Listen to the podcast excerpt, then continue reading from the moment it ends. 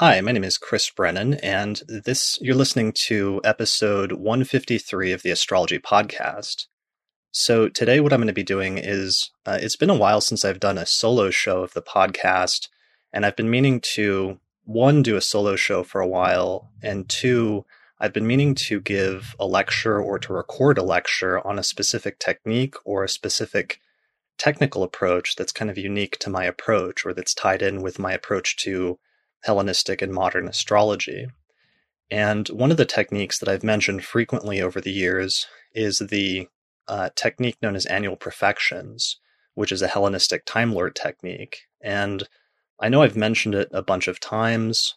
Um, I've alluded to it a bunch of times. Occasionally, I've made sort of brief remarks about how to calculate it, but I've never actually done a show where I really went in depth on this technique. So I'd been putting it off. It's also something that I wrote about in my book, and it's also something that I teach in my course. So there's oftentimes this, um, or over the years, I've had this tension between, you know, how much to present on the podcast for free, just publicly, versus how much to hold back in my course. So I feel like at this point, there's enough in the course, and I go into much detail in my full nine hour lecture on this technique that it would be okay to do a somewhat brief, what I'm going to shoot for is, let's say, like a 90 minute treatment of annual profections as kind of a beginner's introduction to this technique. So it will get a little bit complicated at different points, but one of the things I'm going to try to do is tie this back into other episodes of the podcast that I've done in the past, where you can, I'll, put some links and some references to episode numbers so that if you'd like to, you can go back and you know, listen to other episodes that I've done in the past for more information about some of the concepts that I'm going to mention along the way here. So if you feel a little in over your head, don't worry about it. Uh, if this is your first time hearing about the technique, because um, yeah, there's a lot of other concepts that go with it. And usually, this is one of the techniques that I present at the very end of my course on Hellenistic astrology once we've gone through a lot of basics. So here I'm going to try to review some of those basics quickly, but for the most part, you know, just kind of take it in and think about it, let it let it sit with you on your your mind if this is your first introduction to the technique and don't worry if it seems a little overwhelming at first. All right, so last things, if anyone has any questions as we go, go ahead and just let me know in the chat box here in the Zoom window. And uh, yeah, let's go ahead and get started.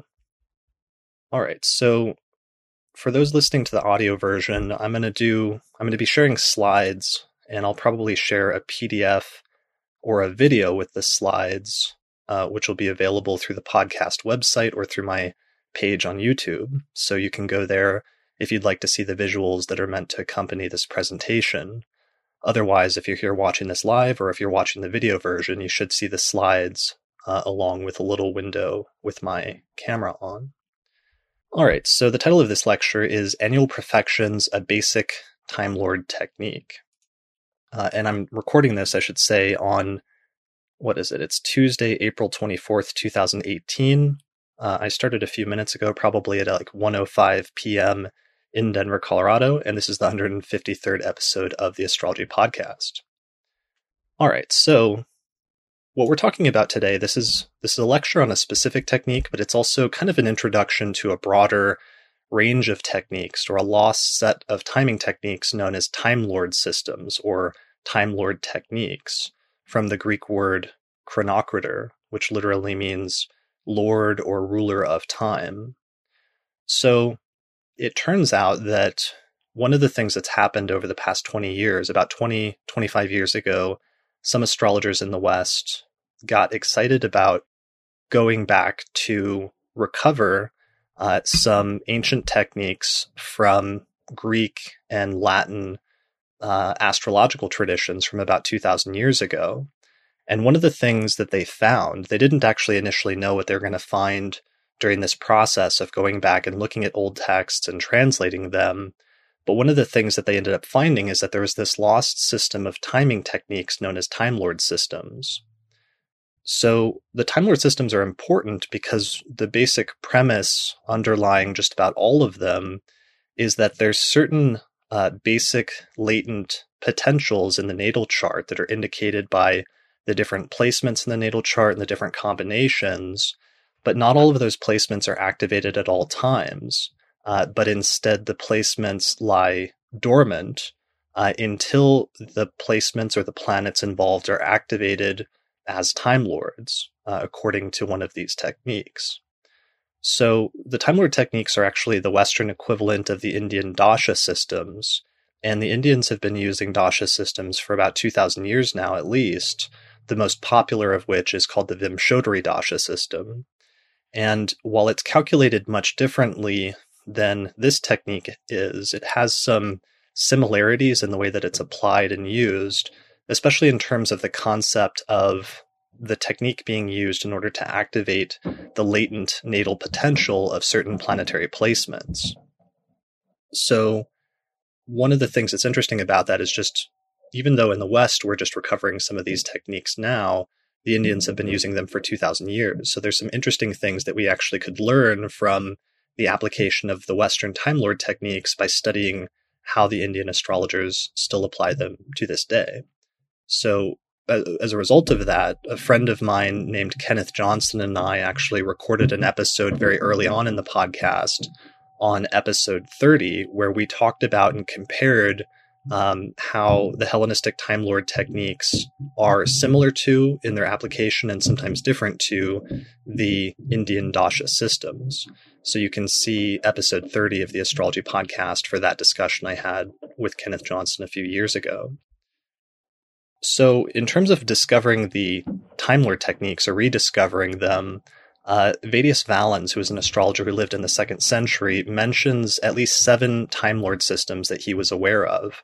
So, there's actually several of them. And one of the problems with these systems is that most of them didn't survive into modern times. So, we're just rediscovering them now. Uh, Profections is actually one of them that survived in some traditions, but for the most part, it's not a well known technique like secondary progressions or transits or solar arcs are. And part of that, I think, is that the original application of the technique and the original way that it was applied was lost over the past 2,000 years. So, part of what I'm going to be trying to present to you today is the original approach to using this specific Time Lord technique. All right, so Annual profections is actually the most widespread Time Lord technique that was used in the Hellenistic tradition about 2,000 years ago. So let's say roughly between the first century BC and the seventh century CE.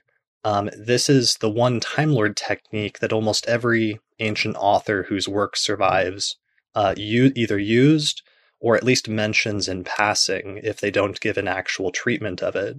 So there's some astrologers who just mention it very briefly, like Ptolemy.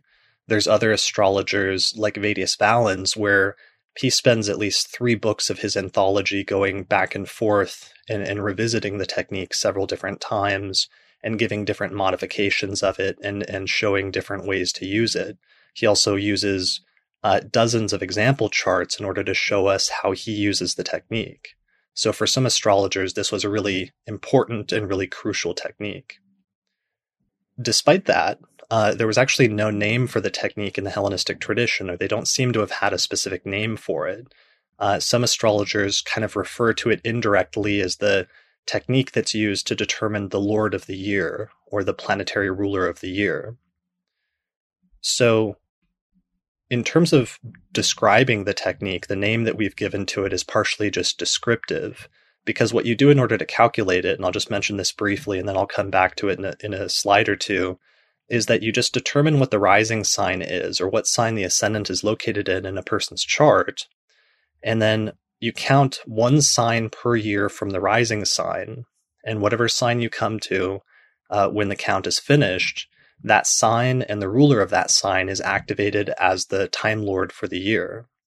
So that's why it was, and, and we'll go back over that, or we'll come back to that later, and I'll show some diagrams and some examples so that you can see how that's done exactly or how that's calculated exactly. But basically, you're just starting from the rising sign and you're jumping forward at, at a rate of one sign per year for each year of the native's life. So the term profection that we use to refer to this technique, it actually derives from a Latin term that was used to refer to it, uh, which is profectio which means a going away, uh, setting out uh, to a departure, or to advance something. So it, it basically means to advance or to progress something at a certain rate. So profections can actually be done at a yearly rate, at a monthly rate, or even daily and hourly. For our purposes, we're just going to be doing annual profections, which is moving forward one sign per year. So that's why it's called annual profections. So, Arthur, do you have any questions first off in the chat box? So, Arthur says, I'd appreciate a little bit about the sub levels if there's time at the end. Uh, I'll see if we can get to it, but it gets a little bit complicated getting into monthly and daily and especially hourly profections. So I sometimes will use monthly profections, but typically uh, I'll focus just on the yearly. This is really, I think this technique is used best when you're just trying to get a, a general overview of the year. Although sometimes it can be useful doing the monthlies, it just gets a little bit complicated and a little bit overly complex. All right, so let's move on. So let's talk about calculating the technique. Um, let's imagine a chart that has the ascendant in Cancer. So we've calculated the chart and the ascendant is in Cancer. So in order to calculate profections, the basic premise is that uh, when you're born, whatever sign the ascendant is located in, that sign and the ruler of that sign become activated for the first year of your life. So if you have Cancer rising, then the sign, the zodiacal sign Cancer, is activated for the first year of your life, basically from the moment you're born until your first birthday. Uh, then the moon is also activated as the lord of the year for that first year of your life. So once you reach your first birthday, it then moves to, it jumps suddenly on the day of your birthday to the next sign in zodiacal order. And zodiacal order is always counterclockwise. So it jumps to uh, in this instance, Leo, which is the second sign from the rising sign, and it would activate Leo and the sun uh, as in the next year of the person's life, from their first birthday until their second birthday. Then, when they reach their next birthday, it moves to the next sign in zodiacal order, which in this instance would be Virgo. Then, once that year is up, it moves to the next sign in zodiacal order, which would be Libra, and activating Venus, and so on and so forth. So, it's actually a surprisingly simple technique because you're just jumping forward one sign per year for every year of the native's life. But even though it's almost deceptively simple, because even though it's very simple to calculate, the actual interpretation can get kind of complicated and kind of interesting, as we'll see later. So, if you're just counting one sign per year from the ascendant, of course, eventually it's going to come back around to the ascendant when the native is 12 years old. So at 12 years old, the profections complete the first cycle. And what it does is it basically basically comes back to the rising sign and then activates that sign over again at the age of 12 years old and then repeats the 12 year cycle. So at 12 years old, the ascendant and the rising sign are activated again. At 13 years old, the second sign from the rising sign or the second whole sign house is activated again, and so on and so forth. So every 12 years, basically the cycle repeats and starts over again at the ascendant. So eventually at 24 years old, the profection cycle comes back to the ascendant. At 36 years old, at 48 years old, and so on and so forth.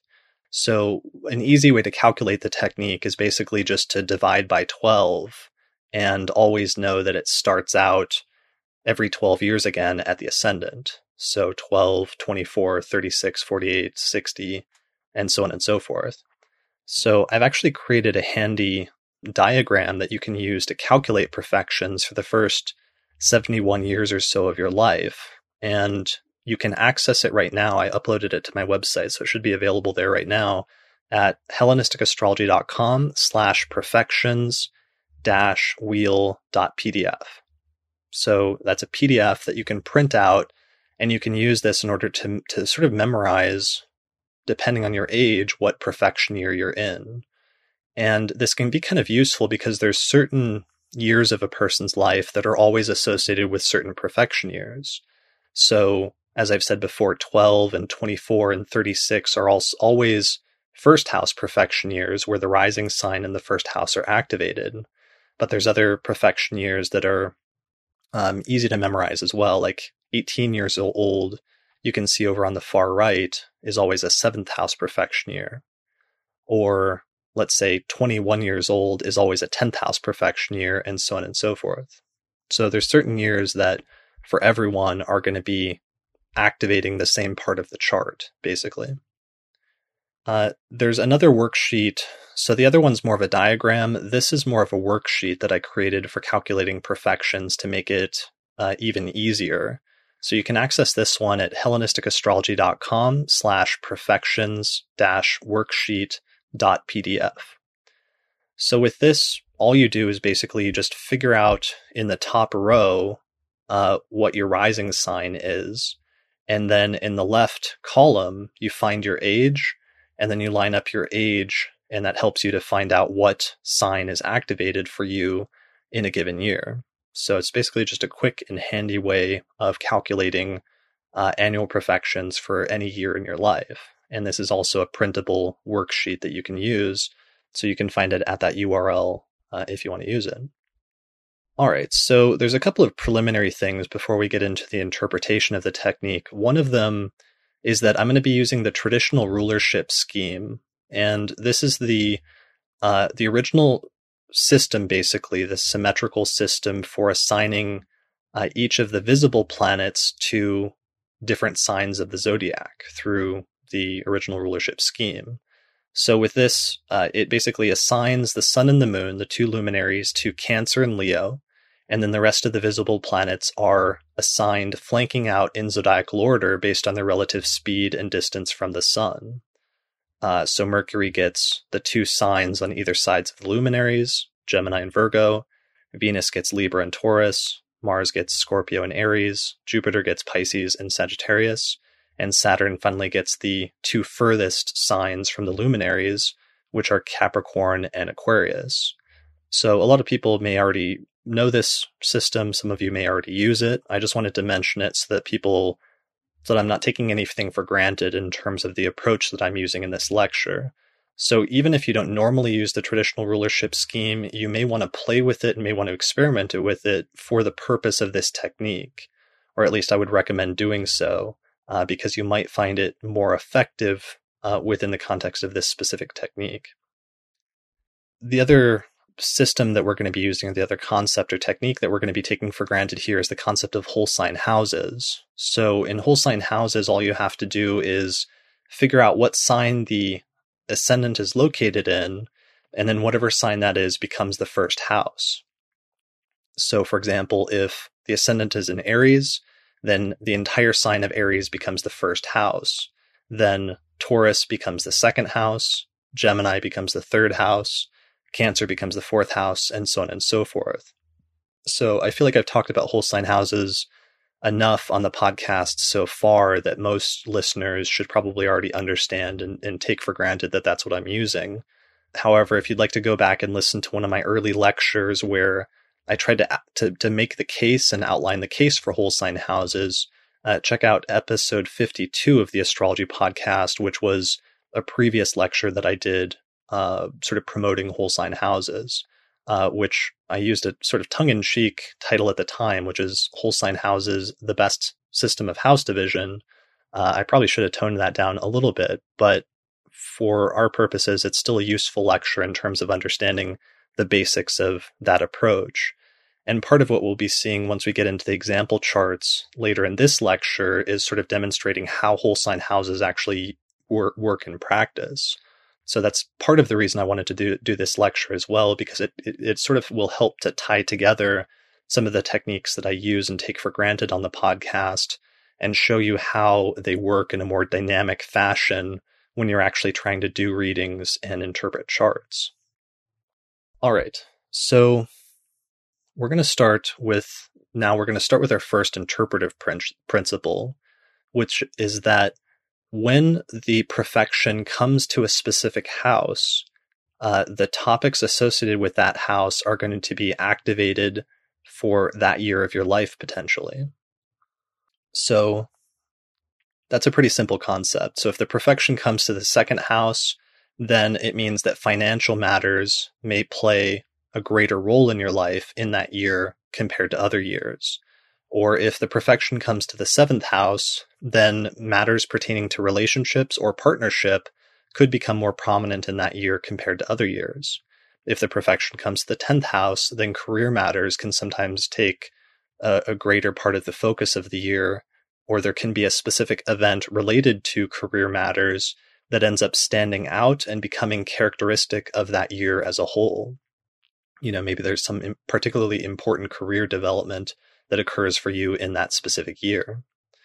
So, part of the terminology here is that I, I, use a specific terminology when talking about profections that's kind of like shorthand, which is that, you know, if a person is in a, if the 10th house is activated according to profections in that year of the person's life, I'll say that they're in a, a 10th house profection year. Or if the second house is activated, I'll say that they're in a second house profection year. So all that means is just that the profection has come to that specific house. And so that's going to be the focal point when we're talking about uh, what the profections mean in that particular person's life for that specific year. Uh, but it's just useful shorthand, and I wanted to mention it and get it out of the way so that you understand what I mean when I say a 10th house profection year or a 7th house profection year or what have you. So here's a basic diagram that just has some of the significations um, of each of the 12 houses using some of mostly traditional significations, but also or some mostly Hellenistic significations, but also some medieval and a few modern ones as well. So these are some of the topics that you might expect to arise. This is not certainly all of the topics that you would expect to arise, but these are some potential topics that might arise from a traditional or an ancient standpoint when certain houses are activated in your chart according to profections in a given year. So, first house traditionally was associated with the life, the body, the health, um, but also the native's character and their psyche to some extent. So, the first house is the house where the sky and the earth meet. And it's also the house most closely associated with the native and their physical incarnation, which traditionally was conceptualized as the union between the soul and the body.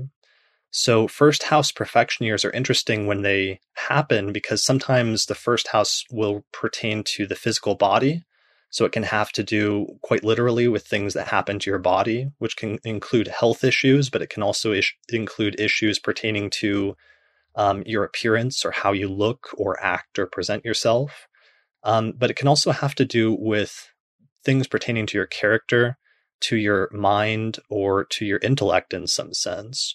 So, first house profection years, when the first house is activated, can pertain to positive or negative things that are happening to you psychologically or in terms of your character or how you're actually acting or behaving in the world in some broader sense.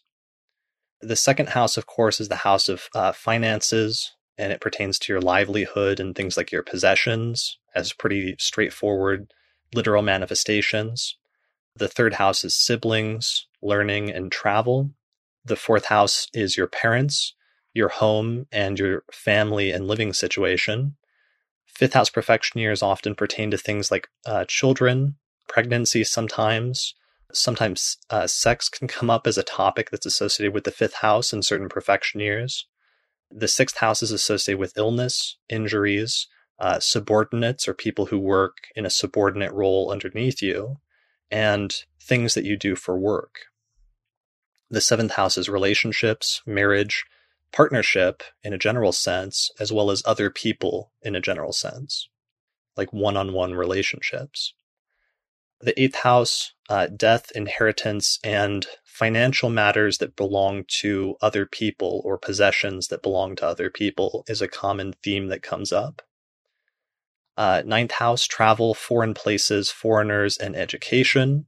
Tenth house, career, reputation, advancement, and superiors. Uh, eleventh house, friends, groups, hopes, and alliances. And twelfth house traditionally was loss, sickness, enemies, and confinement. So these are pretty straightforward, um, you know, not getting into like deep sort of psychological or other type significations here, but sometimes just very straightforward literal manifestations of certain houses from a traditional standpoint. So let's look at some examples really quickly in order to show you what kind of things sometimes happen in certain profection years when certain houses are activated in the chart. So, this is my first example. It's the birth chart of Lisa Marie Presley. And she was the, or, or is the daughter of the famous musician Elvis Presley. And Elvis actually died when she was nine years old, but she didn't inherit his entire. She was his his um, his heir basically, but she didn't inherit everything from him. His inherit her inheritance was held in a will or in a trust until she turned 25 years old, according to his will. So what's interesting about that is the day that she turned 25, uh, she inherited Elvis's entire estate, which was estimated to be worth about $100 million. So that's interesting because if you do the profections, so I have the numbers written around on the outside of the wheel. So 22 is an 11th house profection year, 23 is 12th house, 24 is first house, and 25 is second house. So basically, as soon as she turned 25 years old, she switched into a second house profection year, and then suddenly that was the year in which she inherited uh, the entire estate of her her father who had died years earlier. So the general point is just that sometimes financial matters can become more important or can become the focal point of the year in second house profection years. So obviously that's not going to happen to everybody that has a second house profection year, nor is it going to happen every time a specific person has the same second house profection year. Uh, but there's some reasons for that that we'll come to and we'll, we'll talk about later about why specifically in her chart this might have been more important than it might be for for me or for you or, or somebody else with a different chart. So we'll come back to this chart a little bit later. Here's another profection. So, this is the birth chart of Robert Kennedy, who was the brother of US President John F. Kennedy. And this case is really striking because Robert turned, the, the native whose chart this is, turned 38 years old just two days before his brother, John F. Kennedy, President John F. Kennedy, was assassinated in 1963. So, 38 years old is interestingly enough a third house profection year, with the third house, of course, being the primary house that's associated with siblings, uh, according to most traditions of Western astrology. So I have the numbers written around the corner, around the the side. So 34 is an 11th house profection year, 35 is 12th house profection year, 36 is first house, 37 is second house, and finally 38 is a third house profection year. So he switches into the third house profection year. According to profections, theoretically, siblings should be an important topic that would come up that year. And two days later, his brother is, you know, famously assassinated. So the loss of a sibling in this instance, where it wasn't necessarily something positive, but instead it was something negative.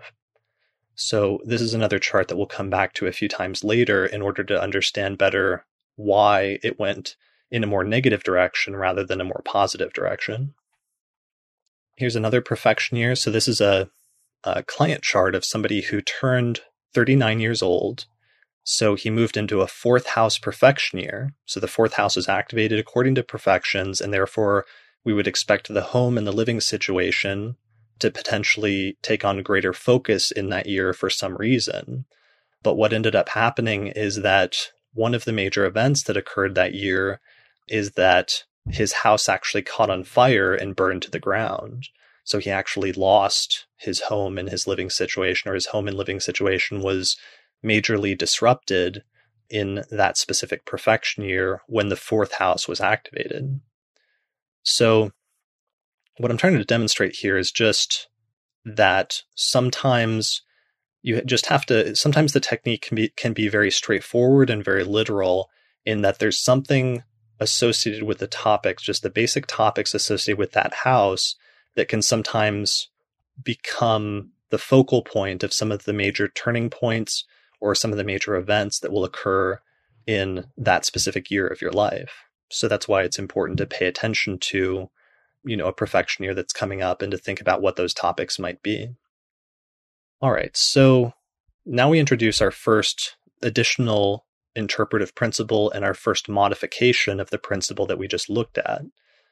And the first additional modification is the notion that when you calculate the profections and it comes to a specific sign and activates a specific house, if there are any natal planets in that house in the birth chart, then those planets will become activated as well in that, that year of the native's life. So the first question you need to ask, ask yourself is, are there any natal planets in the house that has become activated?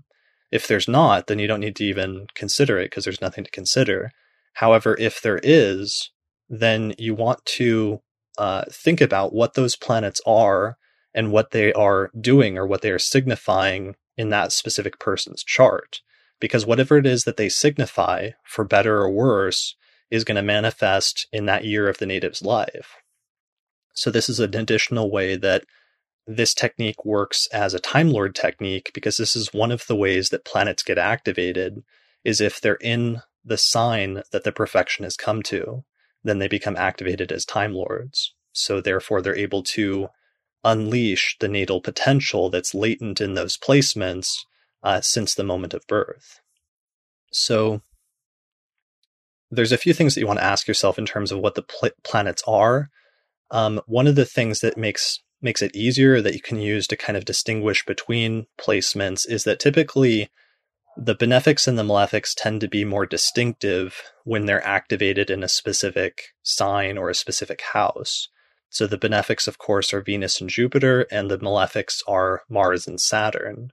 So typically speaking, as a rule, when the benefics are activated in a specific profection year, uh, things will tend to go smoothly or will tend to be more easy in that area of the native's life. Whereas if the malefics are activated, things could tend to be more challenging or there could be some obstacles or setbacks in that specific area of the person's life that's being activated. So one of the things I should say here, I mean, I, have done, I've said this and I've had this discussion a few times before in the past.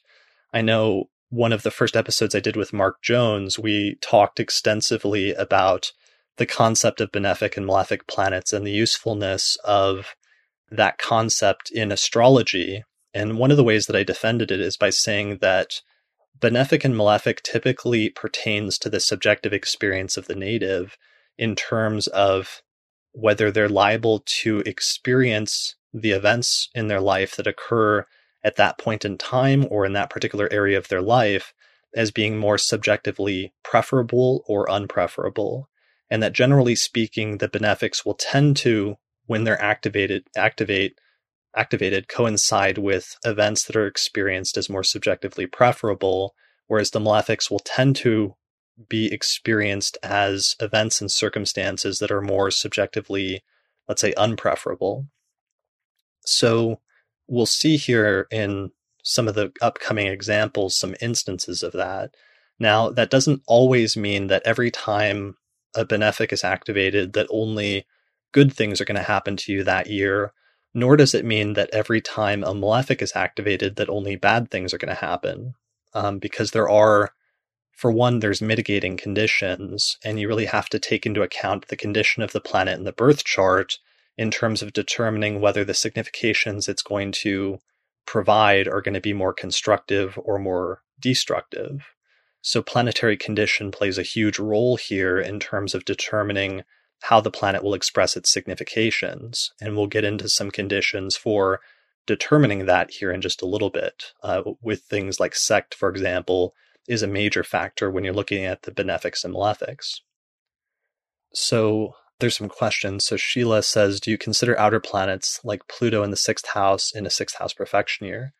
Um, yeah, I would if they're in the uh, sign that the profection comes to. So I wouldn't necessarily pay attention to them as rulers, but I would pay attention to them if they're in the sign that the profection has come to, especially if they're conjoining another visible or inner planet in that sign, because they often especially act as modifying factors for the inner planets.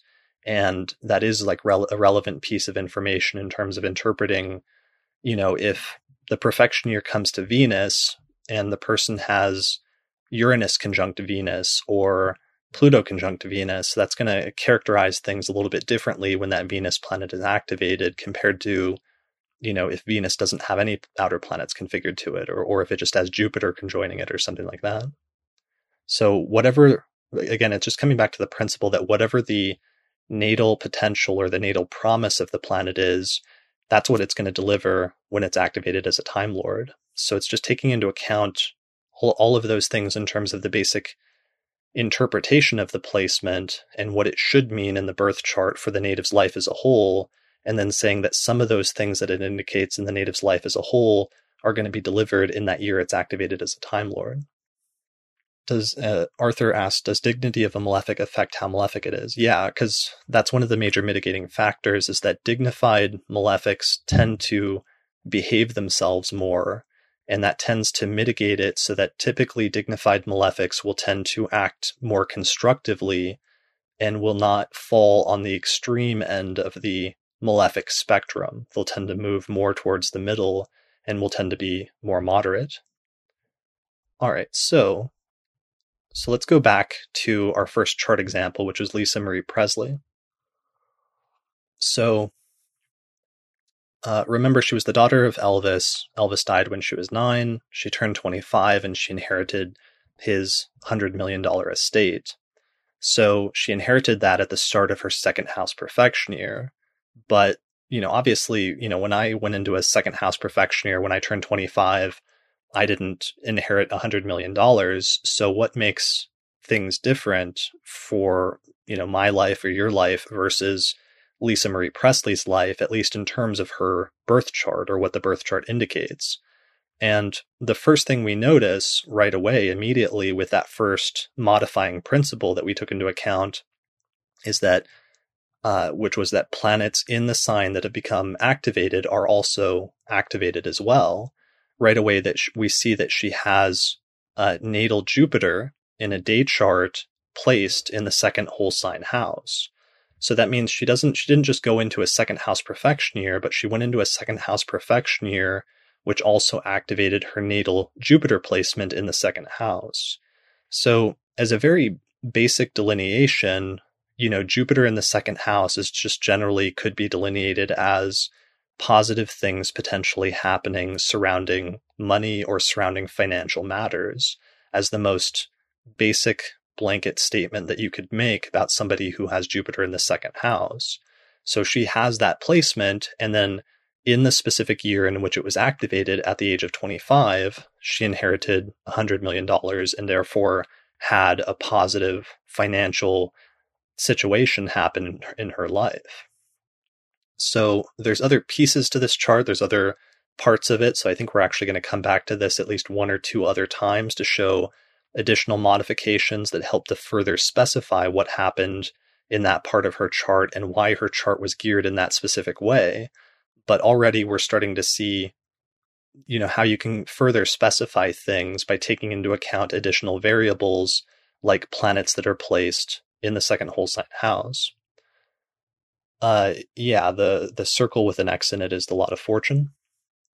So this example is actually funny because somebody on Amazon, I got like one not great review of my book on Amazon, and he specifically cited this example where he said in the book he thought I was like seeing patterns where they didn't exist, and he gave it like a three star out of five star review. And um, he said something to the effect that like you know everybody has a second house profection year uh, when they turn 25 so what makes lisa marie presley any different?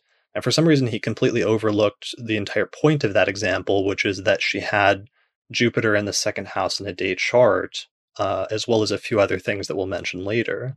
So i hope i'm conveying correctly. I'm not sure if i didn't convey it correctly in the book or if that guy i suspect just didn't get it. But just understanding the point that you know, first, the first thing that we're doing is establishing what is the natal promise or the natal potential of the birth chart. And then secondarily, we're applying the timing technique to figure out when those specific promises will be delivered in specific years of the native's life.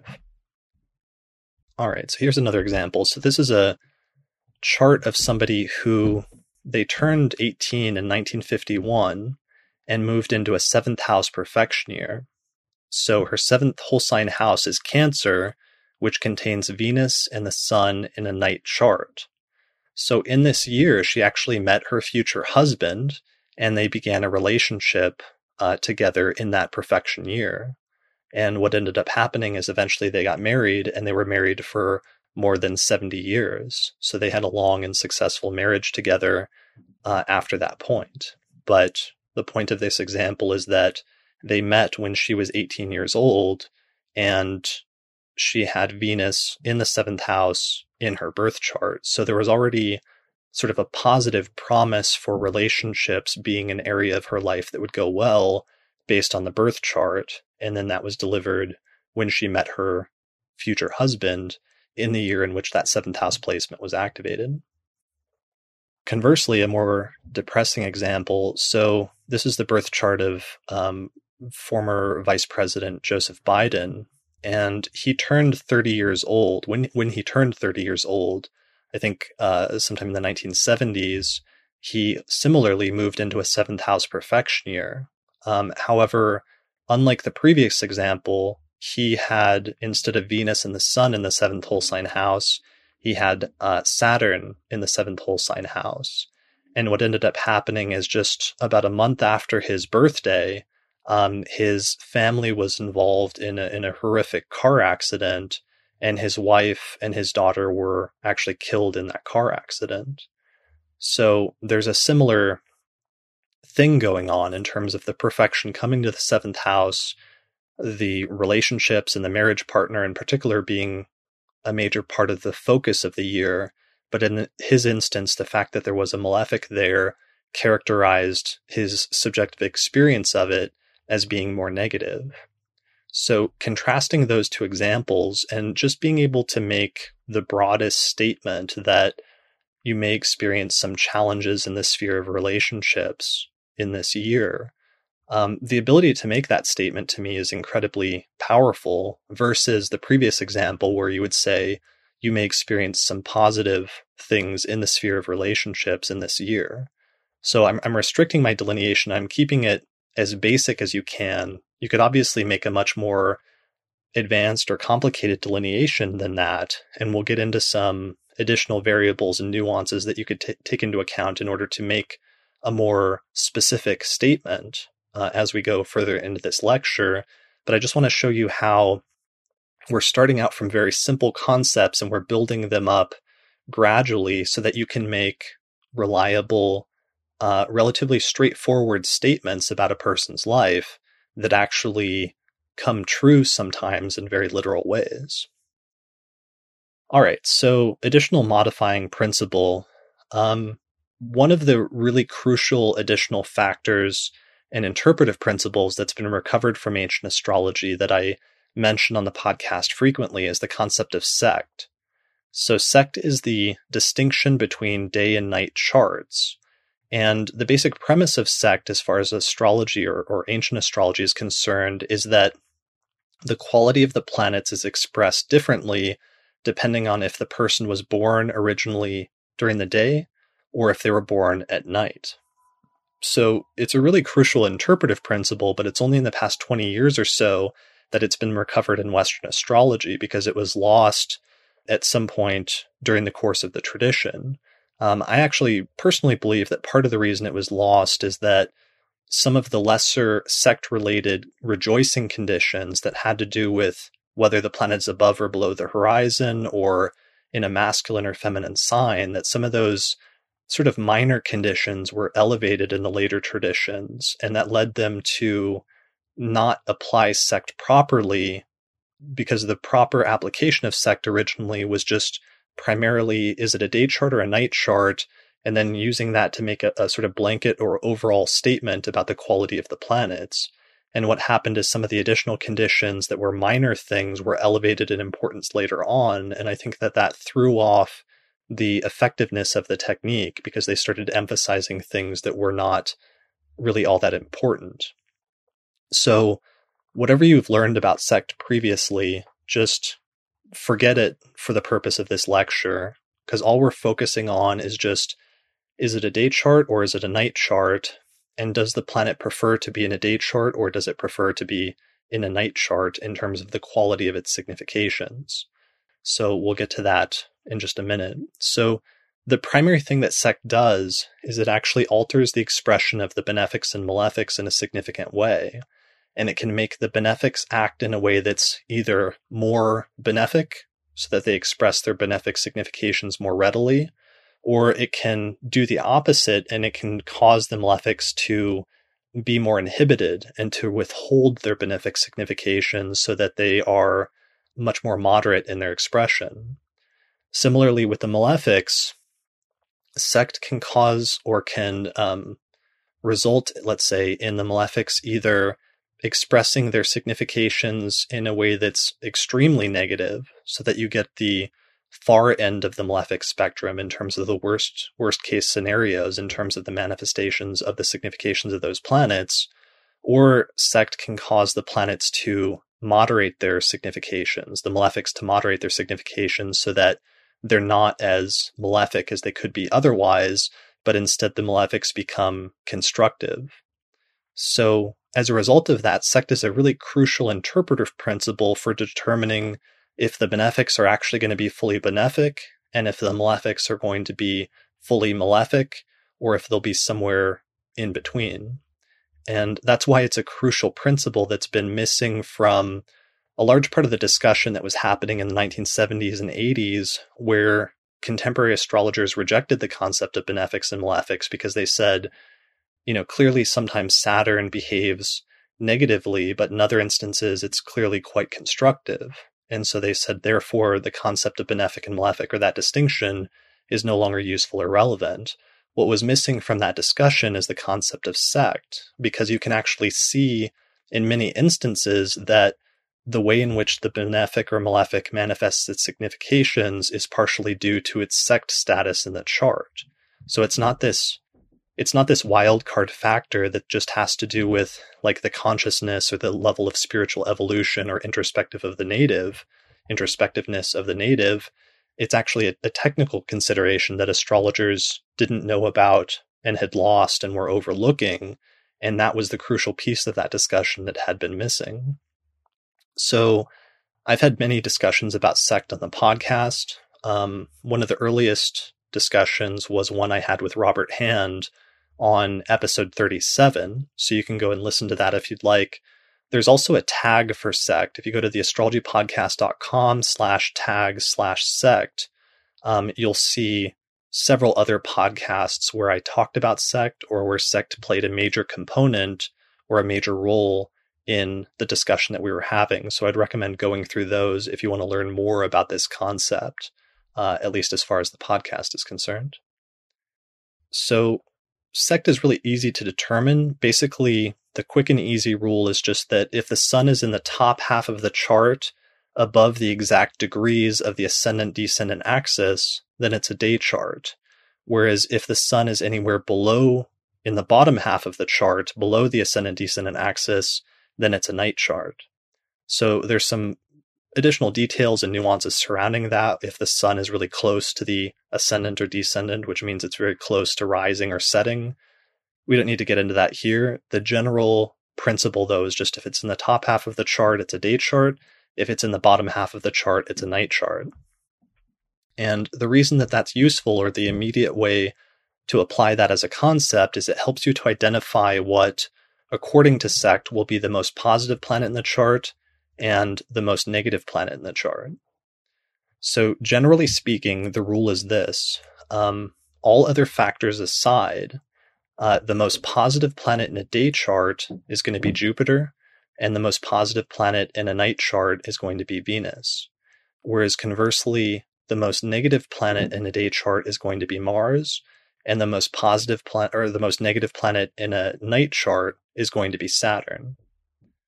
So that is a, a, quick and easy rule. It sounds almost too simple, but it's actually surprisingly useful in practice. So I would recommend memorizing uh, these assignments because you'll find that it, it creates a quick and easy way for you to identify the planet that's going to help out and act as a positive influence in a person's chart and the planet that's going to be or cause or correlate with some of the greatest problems or, or difficulties or obstacles in the person's life.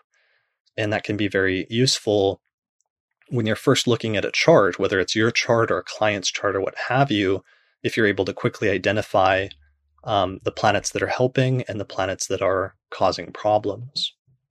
All right, so let's return back then to our first example chart where we see, again, we add an additional modifying principle.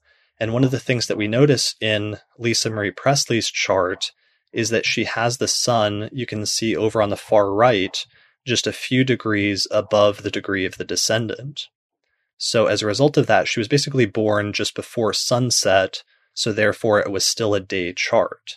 So because it was still a day chart, that means according to our previous diagram that Jupiter should be the most positive planet in her chart, and that Jupiter, of course, is placed in the second house. So again, it's an additional modifying principle because what we see is that she wasn't just in a second house profection year. She wasn't just in a profection year where Jupiter was in the second house, but she was also born with a day chart, and therefore Jupiter was the most positive planet in her chart. So again, there's a, an additional modifying factor that when you take into account can help you to understand further why that placement and its activation would have been particularly good for her compared to, let's say, if she had been born like an hour later after sunset, then Jupiter would not be the most positive planet in her chart, but instead Venus would.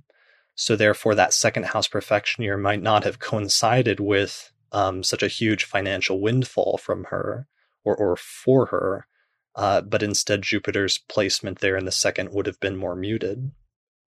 Uh, similarly, going back to my previous seventh house example, with the native who had Venus and the Sun in the seventh whole sign house, and she went into a seventh house profection year and met her future husband. So the other part of that is that she was actually born like more than an hour or so after sunset, since the descendant is at 25 degrees of Cancer and the sun is at 5 degrees of Cancer. That means the sun is already set underneath the horizon in this chart. So she was actually born at night. So, as a result of that, since she was born at night, Venus is the most positive planet in her chart. So, one of the statements we would make right away, seeing that Venus is the most positive planet in her chart and it's in the seventh house, is that um, one of the areas of your life that's going to go the smoothest or in which you're going to have some of the greatest, the most positive things happen to you, all other factors aside, um, is the sphere of relationships and marriage. And in point of fact, when that placement was activated, when she turned 18 years old, she began the most important relationship and positive relationship of her life uh, to the person that she would eventually get married to. Now, you can contrast that with this is another native who uh, has the Sun and Mars in the seventh whole sign house in a day chart. So the sun is at 10 degrees of Scorpio and the descendants at around 3 degrees of Scorpio, which means that the person was born just before sunset. So they're born just before sunset, therefore it's a day chart, and Mars, therefore, is the most difficult planet in the chart, and it's also in the seventh house. So compared to the previous chart where the most positive planets in the seventh house, therefore we say that some of the most positive events in your life will probably occur in the sphere of relationships for this native, having the most difficult or negative planet in the sphere of relationships indicates that some of the most difficult events in her life would take place with respect to relationships and marriage. And what happened is that when she turned 30 years old, she moved into a seventh house profection year. That placement was activated of Mars in the seventh house, and her husband uh, died a month later or a month after she turned 30 years old. So I use that example as a contrast here when we're talking about the most positive and negative planets. That sometimes, for this person, for example, this was a one time event in her life in terms of this is the most, this is the worst year of her life in terms of negative events in the context of relationships, but it was clearly timed in terms of the annual profections. So sometimes identifying the most positive and negative planets is important because it can help you to identify those specific years in the life in which some of the most positive or most negative events might occur that are, are characteristic or that stand out in terms of the native's life as a whole. All right. Another example. So this is the birth chart of Charlie Sheen, who who is a famous actor. So he turned 45 years, he was 45 years old starting in September of 2010, and he moved into a 10th house profection year. So his 10th whole sign house is Pisces, the 10th sign from the rising sign, and he has uh, Saturn there, but it's in a night chart. So his sun is down in the fourth house in the bottom half of the chart, so we know it's a night chart. He has Saturn in the 10th, so that's going to be one of the more difficult areas or difficult placements for him. And in that year, it got activated.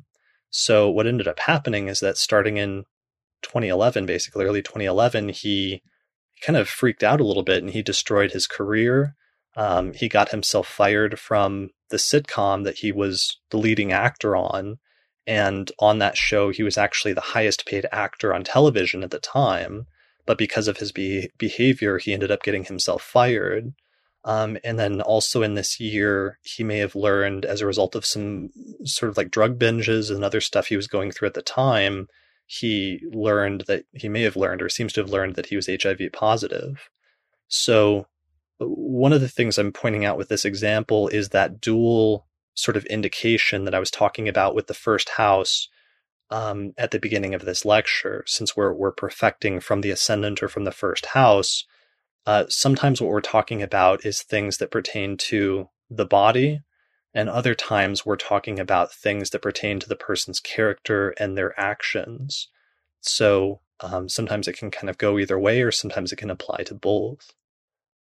And Arlene asks, can you do profection years from progress charts as well, or is it only applicable to natal charts? Um, I've never seen that done, so this is really, as far as I know, just a technique that's applied to natal charts primarily.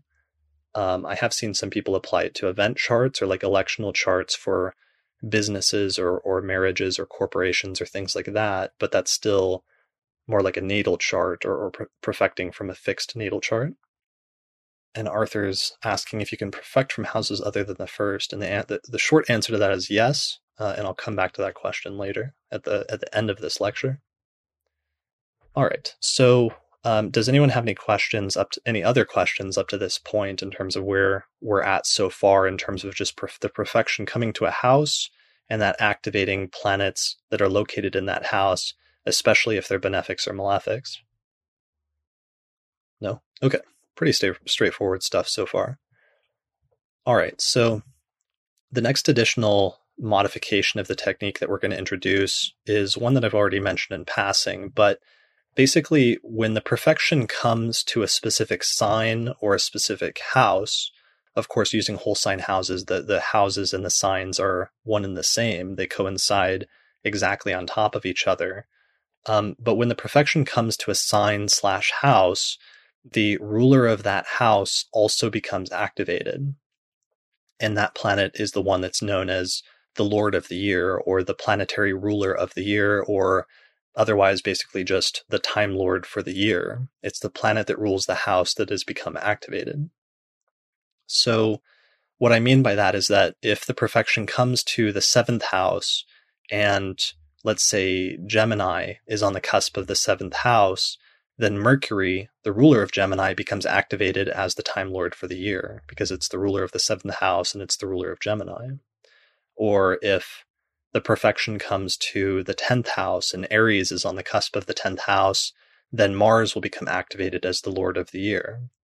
So, according to this this technique, even though when when uh, the profection comes to a sign, it will activate planets that are in that sign it's really the planet that rules the sign that is the primary Time Lord for the year. And that's the one that you end up paying the most attention to ultimately in the end most of the time is the planet that rules the sign that the profection has come to. So, what you need to focus on then, once you've figured out what planet is the Lord of the year, is what is the condition of that planet in the natal chart?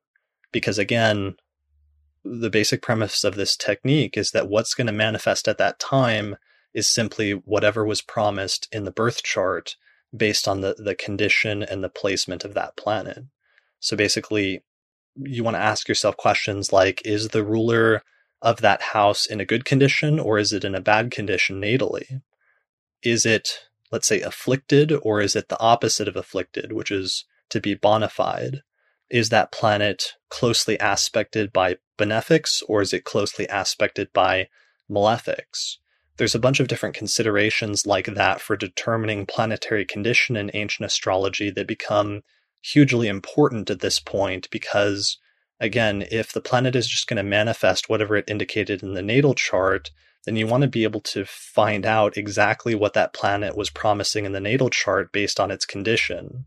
Uh, but you can't do that unless you understand the basics of basically what indicates a well positioned planet in a chart versus what posi- what indicates a not well positioned or, or a poorly positioned planet in a birth chart. So that's obviously something that's a little bit beyond the scope of this lecture. Um, I do the the full treatment of that is something that I deal with in the middle of my Hellenistic course, where I have a long lecture that deals with the original seven conditions of what's called bonification and maltreatment. Um, so you can find out more information about that on the course site. So Karina asks, are you familiar with Abu Mashar's special treatment of the sun and moon as lords of the year? He seems to not use the sun or moon as the lords of the year, but uses substitutes based on a confusing set of rules. Uh, I don't think I, I, was familiar with that, but I don't. That's not a, the approach that I follow. Just because um, I have lots of example charts where a person comes to like a Cancer profection year and the moon is clearly activated as the Lord of the year, or a person comes to a Leo profection year and the sun is clearly activated as the Lord of the year, and its condition in the chart ends up indicating what types of events occur in the life at that point. So I feel pretty safe using the luminaries as planetary rulers. Sure, yeah, that would be great if you could send me that. Okay. Um, and I might be overlooking other questions if people aren't putting them in the chat box. Okay, yeah, I see now. There's so there's also a Q and A. Um, uh, Marcia asks, "What if a benefic planet and a malefic planet are conjunct in the natal chart in the house activated? Then it typically means that you'll get both. Um, especially if it's the most positive planet and the most negative planet, you'll tend to have a year in which there's both extremes, in which some of the the best events happen and some of the worst events happen. So that's like the you know, the year where you attend a wedding and a funeral type situation. Uh, there are instances where sometimes one of the planets will have more power or will win out over the others so that either the benefic or the malefic will will outshine and will overpower the other planet depending on their condition and how they're situated in that sign um, but again then it, it just really comes back to the conditions of the planets and how they're situated uh, and somebody asked, Catherine asked about the URL of the second PDF. So the URL for that was just HellenisticAstrology.com slash profections dash worksheet dot PDF. Let me see if I can put it in the chat. There we go. So it should be in the chat box now. All right, so we are back to the Lord of the Year. So the condition of the Lord of the Year oftentimes will indicate the outcome of the year or what the ultimate outcome of the year will be.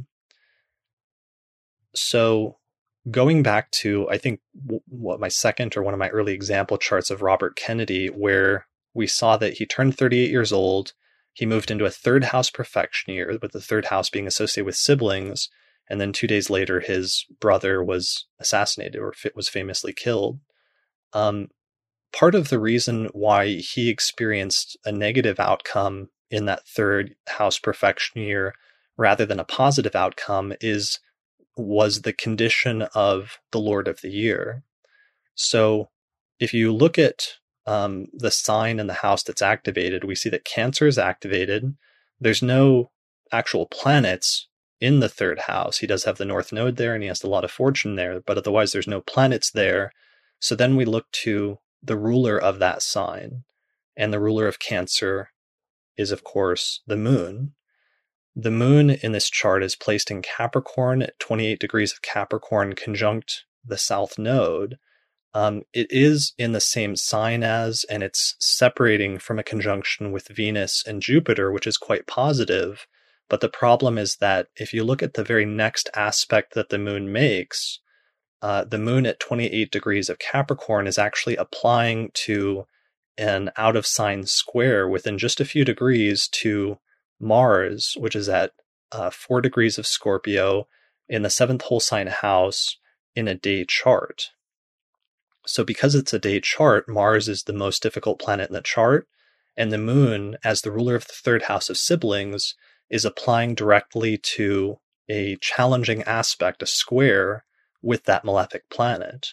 So, what happened is that when the moon was activated as the Lord of the Year um, in that third house profection year, in one of the years of this native's life, he famously uh, and tragically lost a sibling under very Martian type circumstances where where he was shot basically so yeah there's other things we can take into account. Patricia, patricia for example points out that the moon is also in detriment. That's relevant as well.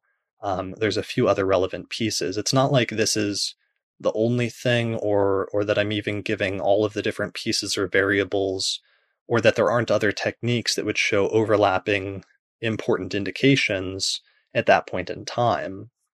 But the point here is just showing that sometimes profections can very quickly in a very straightforward and sort of black and white fashion can really identify some of the most important placements and some of the most important themes in a given year.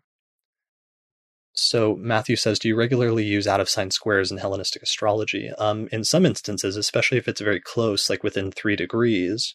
Although for planets like the moon, where even from a Hellenistic perspective, the the range of application or the orb for the moon was much wider, where they paid attention to 12 and 13 degrees applying aspects for the moon. Um, if there's an aspect that's going to complete within 12 to 13 degrees, I'll definitely pay attention to that for the moon, even if it's out of sign. Because in this instance, that actually ends up being a condition of maltreatment.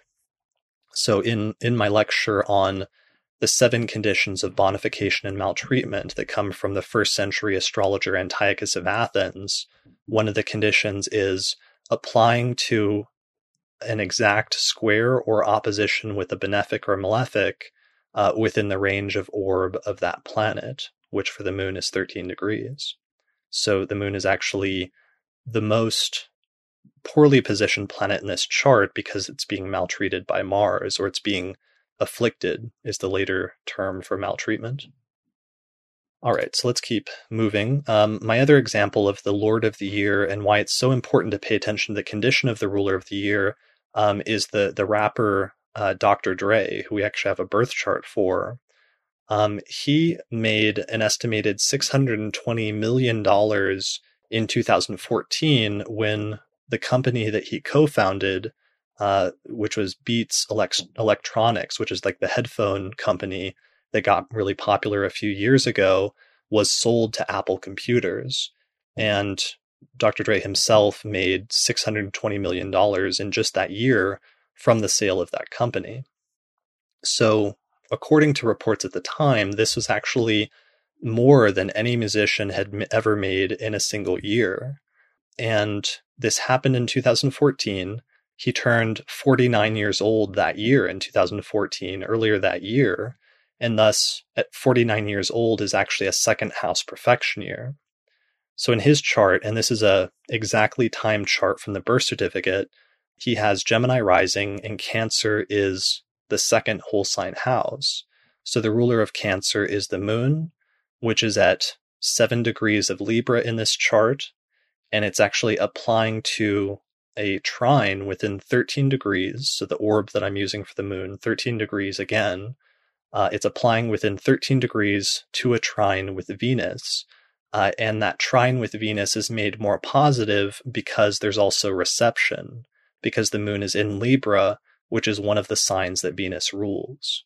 So what we have is the ruler of the second is actually very well placed in the chart because it's um, it's in the fifth whole sign house, which is one of the most positive houses. It's applying to a benefic. It's applying, applying to a benefic by a trine, which is the most positive aspect of all the possible aspects.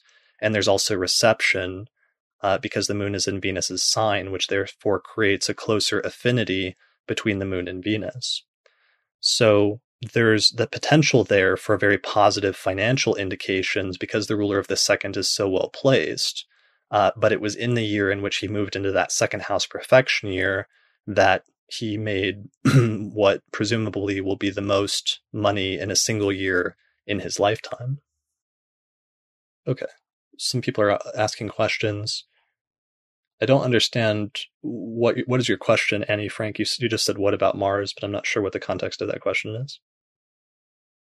Um, and Karina says if the moon were squaring Venus, would it still be bonified? Um, yeah, it wouldn't be as positive, but if it's a square, especially with reception, then it's still a benefic applying to, or it's still a, a planet or a significator applying to a benefic. Um, it would not be necessarily as positive, though.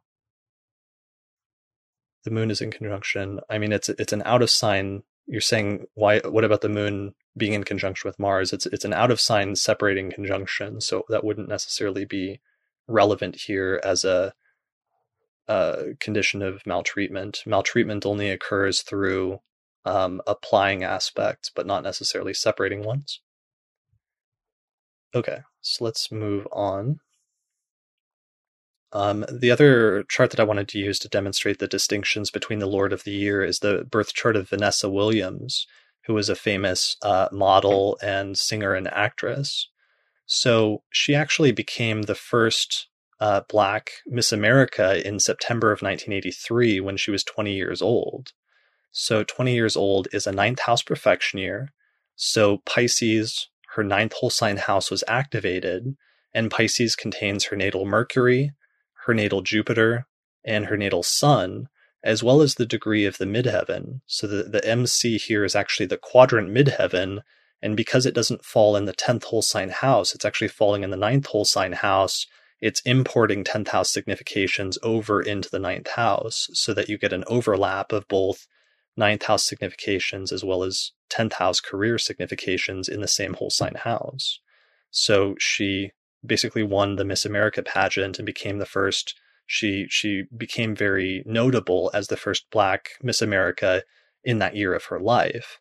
And this is a day chart with Jupiter in Pisces in its own sign in the ninth whole sign house. So it's basically the most positive planet in her chart uh, being activated in that year. And it was definitely one of the most notable and one of the most positive years of her life. But then what's interesting is the very next year, the profection switched over and moved forward one sign and activated Aries, which is her 10th whole sign house. And what ended up happening is when she switched into that 10th house profection year, uh, when she turned 21 years old, there was some like like scum some scummy the, the story's kind of complicated, but they basically there was some scummy magazine that said that they were going to publish like nude pictures of her that she had taken when she was in college. And as a result of the publication of those photos, she was forced to give the crown back and resign as Miss America. And it ended up being a, a tremendously embarrassing and difficult um, year of her life where basically she went from like being on top of the world to suddenly, you know, seeming like her career was completely destroyed over this this scandal. So um, it switched to the 10th house, activating Aries, and there's no planets in the 10th house, which means that it's just Mars, the ruler of the 10th house, which becomes activated. And again, because she has a day chart, that means Mars is the most difficult planet in her chart. So that creates an interesting contrast where you go from Pisces, where it's activating Jupiter as the traditional ruler of Pisces in a day chart as the most positive planet in the chart, to switching to Aries, activating Mars as the Lord of the Year, and suddenly the most difficult planet in the chart is, is being activated. So there's some different things that we could go into in terms of Mars's condition and and other factors like that.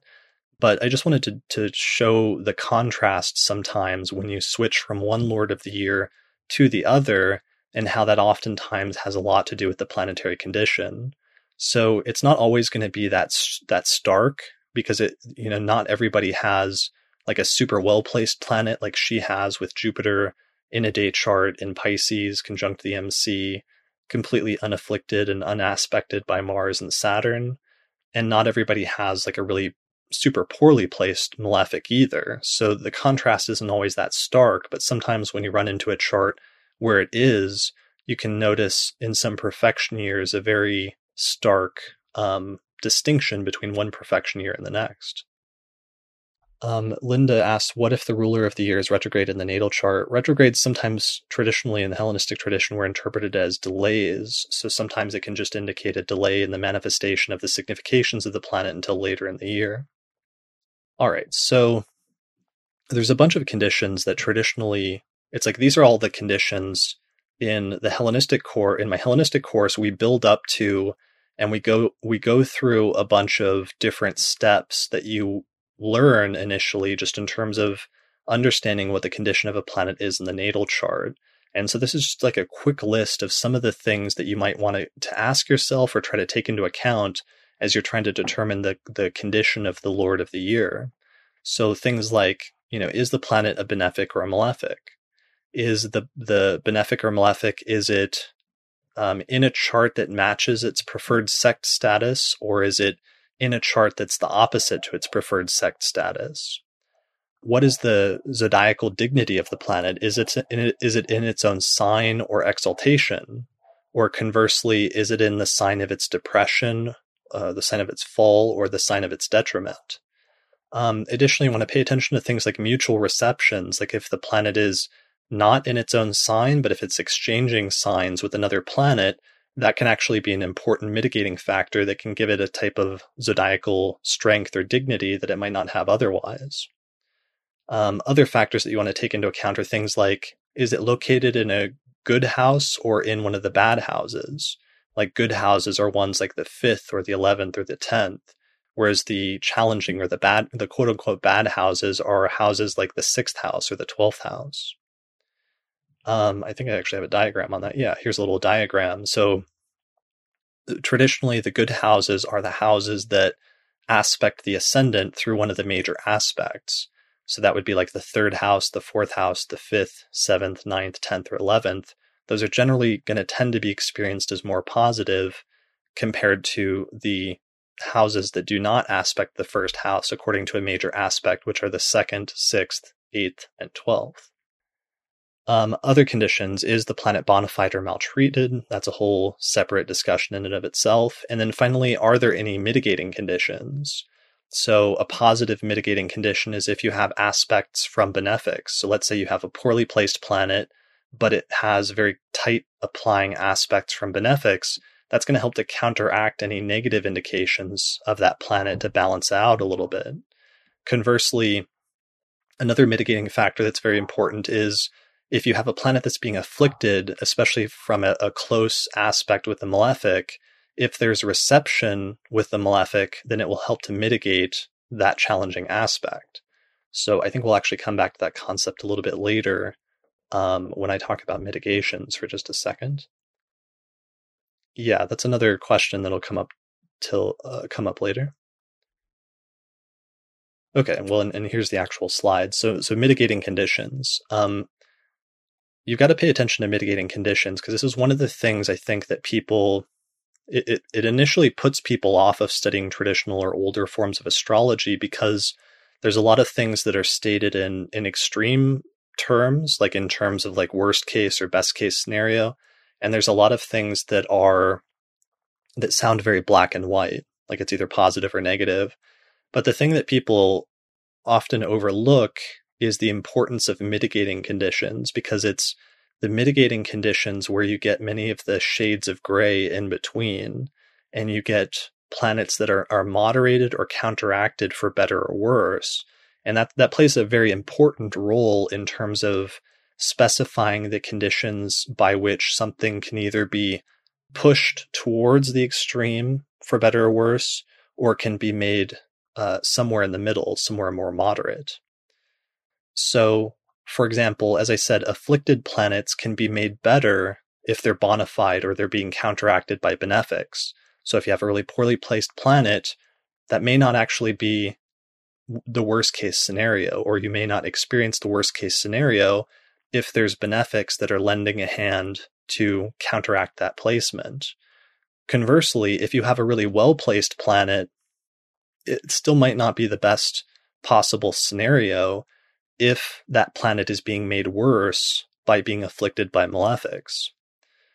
So uh, there's a bunch of different considerations you can take into account reception and planets having zodiacal strength, otherwise known as dignity, by being in their own signs and in, in their domiciles or in the signs of their exaltation are major mitigating factors, um, especially for planets that are otherwise afflicted by by malefics.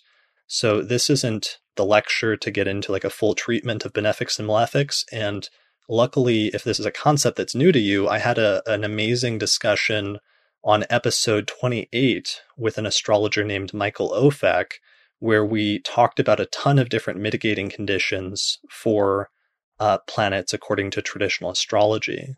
So just go to the Astrology Podcast website and find episode 28 to learn more about that concept. And there's a pretty thorough discussion there already. All right, so before we move on to the next interpretive principle, does anyone have any questions um, before we move on? No? Okay, good. All right, so I don't know if this is the last. This is one of the last interpretive principles that I wanted to interpret. I wanted to introduce for the purpose of this lecture, which is just so we've already introduced the idea that you want to pay attention to the condition of the planet that has become the Lord of the Year. Uh, one other factor that you really want to pay pay attention to, and that's really going to come into play in terms of the interpretation of the themes that are going to come up in that year, is the significations of the house that the Lord of the Year is located in. So if you go into uh, a profection year and let's say Mercury is activated, you want to pay attention to what house Mercury is located in because the significations of those ha- that house uh, is often going to come into play. So if the Lord of the Year is in the, the seventh house, then relationships will potentially become part of the the narrative surrounding the story of the native's life in that year. Or if the Lord of the Year is in the tenth house, then career matters could become relevant. Or if it's in the eleventh house, then friends could become relevant. So this is tied up in the broader context of um, interpreting the rulers of the houses and what happens when the ruler of one house is in another house and how that planet can import significations from the house it rules into the house that it's placed in. So, for example, if one of the uh, delineations or one of the situations you might find is if the ruler of the seventh house of marriage is located in the 11th house of friendship, then it may indicate a situation where at some point the native has, let's say, a relationship with a friend, or a friendship becomes mm-hmm. a closer or more intimate relationship. Um, with profections, the year in which that planet is activated, uh, the the ruler of the seventh house in the eleventh house, it's also going to be activating that dynamic and that connection between the seventh house and the eleventh house itself. So this is something I go into in more detail in a, a separate lecture that I have on. I think it's called like in, interpreting the rulers of the houses and timing their activation, and then it's of course something I spend a lot of time going through, and I have an entire lecture on in the Hellenistic course. But for the purpose of this part of the lecture, all you need to understand is just that when a planet rules a house, it imports the significations of that house into whatever house it falls. So back to Lisa Marie Presley's chart. So again, uh, we keep focusing on this second house profection year. Jupiter was activated in a day chart in the second house. But if you pay attention to the ruler of the year, and this is a Virgo profection year, so her second house is Virgo, then you know that Mercury, the ruler of Virgo, is also activated in that year, and we want to pay attention to what house it falls in. Um, Mercury is actually in Pisces in her chart, which is the eighth whole sign house, which traditionally is the house that has to do with uh, death and inheritance and other people's money. So this is one of the final additional factors. It's not the only additional one, but this is one of the final additional crucial factors that really help to characterize what happened in that specific year and why her second house profection year when she turned 25 involved her inheriting $100 million from her deceased father. It was because she had a super positive benefic in the second whole sign house in the place of finances and the Lord of the year, the ruler of the second house, was Mercury, which was placed in the eighth house of death and inheritance. And so the manifestation of the activation of those placements ended up being very literal in that year, in that she inherited her father's estate at that time. So another example, this is uh, the birth chart of Steve Wozniak, who founded Apple Computers with Steve Jobs in 1976. So part of it is that at that time he was 25 years old. So he was 25 years old, and 25 years old is a second house profection year. So it's similar to the previous chart where, you know, Lisa, Lisa Marie Presley was in a second house perfection year, and the ruler of the second house was in the eighth house, and therefore she inherited a bunch of money from her father. This is somebody else who turned 25 years old, and his second, he moved into a second house profection year. His second house is Libra, which is ruled by Venus. And Venus is actually placed in Cancer in the 11th whole sign house, which is the place of friends. So he has a basic setup in his chart where the ruler of the second house of finances is located in the 11th house of friendship. Venus is also incredibly well placed because it has a superior sign based trine from Jupiter, which is in Pisces, which is actually a condition of bonification according to the Hellenistic tradition. Um, and Venus is otherwise not afflicted by either of the malefics. Uh, it's also conjunct its domicile lord, which is the ruler, the ruler of the 11th house, which is the moon. So what happened is that he founded this company with his friend, who was Steve Jobs. And as a result of this uh, partnership, basically, this financial partnership with his friend, um, Steve Wozniak, the native, became incredibly rich as a result of it. So the most general delineation you could you could sort of put together for that for the ruler of the second house and the 11th house is that somehow your finances are going to be tied up with your friendships. Uh, because it was well placed, that was actually in a positive sense in this instance. So there could be other instances, and I've seen other instances where it's more in a negative sense, where the person, if, if it's afflicted or something, could lose money as a result of their friends. But in his case, because the ruler of the second is actually well positioned, it was that positive things will happen to you financially as a result of your friendship. And in the year, the second house profection year in which that was activated, that was the start of that um, sort of full fledged financial partnership.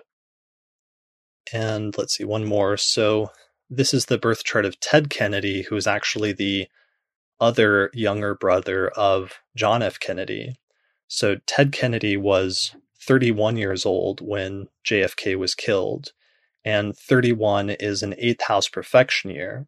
So his eighth whole sign house is Leo, and the ruler of Leo is the sun, which in his chart is located in Pisces in the third whole sign house. So he has the ruler of the eighth house of death in the third house of siblings. And in the year in which the profections came to the eighth house of death and activated the ruler of the eighth house in his third house of siblings, he tragically lost a sibling, which is pretty straightforward. Uh, let's see, more positive examples. So, this is somebody who uh, turned 32 years old and moved into a ninth house profection year. So, it activated Taurus, and the ruler of Taurus is Venus, which is located in the fourth house of the home and living situation. So the ruler of the ninth house of travel and foreign places was located in the fourth house of the home and living situation. And what happened is that when he turned 32 years old and went into this ninth house profection year, he basically moved to relocate permanent, permanently to a foreign country. So moving to live abroad in a foreign country was the indication of having the ruler of the ninth and the fourth, and then it was activated in the year that he went into a ninth house profection year.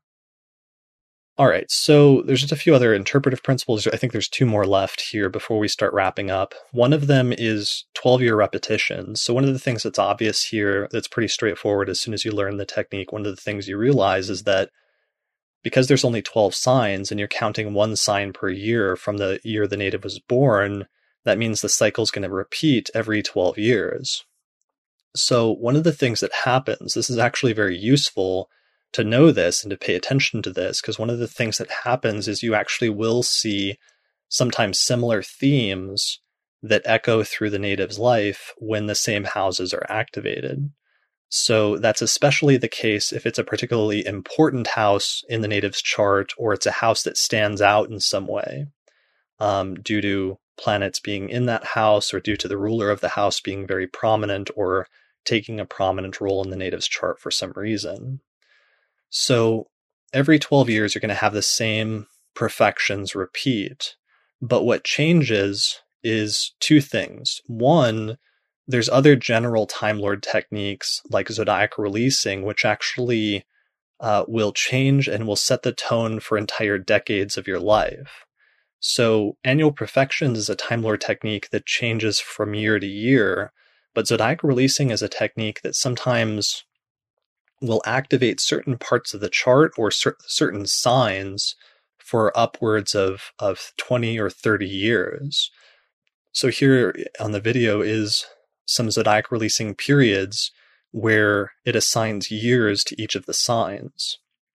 So Capricorn, for example, is 27 years, Aquarius is 30 years, uh, Cancer is 25 years, Leo is 19, Virgo is 20. And this is a separate Time Lord technique where it activates certain parts of the chart for, for decades of a person's life. And typically, you're supposed to use a technique like this first because it can be used to divide the, the person's entire life, or, or let's say the first hundred years of the person's life, into just a few separate chapters so that you can get kind of a bird's eye view of the entire life. And then what you do is you use techniques like profections in order to zoom in on or in order to narrow down specific years of the person's life. But the zodiac releasing periods set the general tone and then use the annual profections to specify the, the particulars in a given year. So that's one thing that changes is the other general Time Lord periods like zodiac releasing. The other major thing that changes is the transits from one cycle to another. So, you know, in one let let's say one profection year you might be going through a tenth house profection year where the focus is career, and you might have let's say Jupiter transiting through the tenth house at the same time. So maybe you experience something that very positive in that 10th house profection year related to your career. But in another profection year, let's say 12 or 24 years later, when you again have the 10th house activated, you might have, you know, a Mars Saturn conjunction by transit that, that goes exact in your 10th house in that year. And in that year, you might experience more challenges or difficulties or setbacks within the context of the 10th house because the transits at the time are emphasizing challenging significations and circumstances rather than more positive ones. So the transits have the power typically to intensify or sometimes even to counteract certain indications that are in the birth chart. But typically, you'll still see a broad repetition of similar themes and similar circumstances based on the profection years, but it can be altered and off- offset basically based on the transits and that's transits through the sign that's become activated as well as transits to the Lord of the Year. And I think that's one of the last things that we'll touch on here in just a second. I have one example of the repetitions. It's not a great example because it's not um, a time chart for sure, but this is the birth chart of Hillary Clinton. So there's still great controversy. And one of the episodes I did a year or two ago was talking about the controversy surrounding her birth time um, this example still kind of works even despite that because what we what we noticed and we, what we know is that every time she goes into a 10th house profection year and she's always going to go into a 10th house profection year during certain years basically regardless of what her birth time is um, she often becomes very prominent but also runs into major obstacles or sometimes setbacks or difficulties. So for example when she turned 21 she was chosen to speak at her her college graduation. She was chosen to to speak on behalf of the students, which which was a very prestigious um, thing that happened to her at that point in her life when she went into one of her earliest tenth house profection years. But she ended up giving kind of a controversial speech, and she received a lot of publicity for it, but also uh, a bit of blowback as well because she gave kind of a controversial speech, according to some people. So fast forward then to, I believe, her next 10th house profection year 12 years later, what happened is that she was already uh, married to Bill Clinton, and he had previously become governor of Arkansas, but then he was up for reelection and he lost. And a large part of the reason that he lost was put at her feet because they said that she didn't do some of the typical things that she was supposed to do as like a governor's wife or something like that. And so the loss of the governorship for him was taken very personally for her as a as like a personal setback that she had partially been responsible for. And as a result of that, she decided to completely make over her image at that point in time in order to do whatever it took to allow the two of them to be uh, politically successful in the future. So, fast forward to 12 years later, what happened is that she had her birthday just before the 1992 presidential election, and she again moved into a 10th house profection year. And a few weeks later, her husband won the election and became president in, 19, in November of 1992. So, on the one hand, they moved into the White House at that point, and she began, uh, again, a, an extremely prominent period in her life where she became First Lady of the United States, which is a really prominent position. But then they assigned her a role to pursue universal health care basically starting early the following year. So she started trying to um, promote and sort of pursue an agenda to establish universal health care in the United States. And she experienced extreme blowback and extreme pushback in that process. And in the process, kind of got a little bit vilified. Um, so it ended up being an extremely difficult year subsequently for her personally and politically as a result of some of the opposition that she ran into at the time as a result of her her efforts there. So that was 1992, and then finally she did another 12th house profection year that we'll we'll skip over in the mid 2000s, and finally she went into another 10th house profection year starting on her birthday in October of 2016, and then a few weeks later, uh, like one or two weeks later, uh, she lost the presidential election in November of 2016 to Donald Trump, thus beginning the the following profection year where yeah, she had to, you know, figure out what to do after losing the presidential election.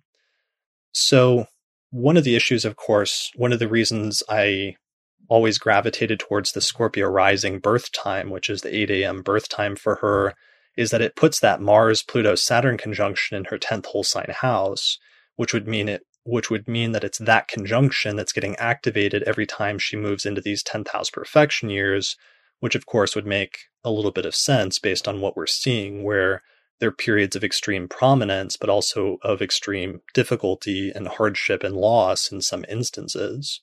Uh, but you know, we don't know because there's other birth times floating around. There's one person who's talking about the 8 p.m. time working as well and there may be some way in which that's relevant. I don't really know, and I'm not sure if we're ever going to find out unless the birth certificate is released at some point in the future.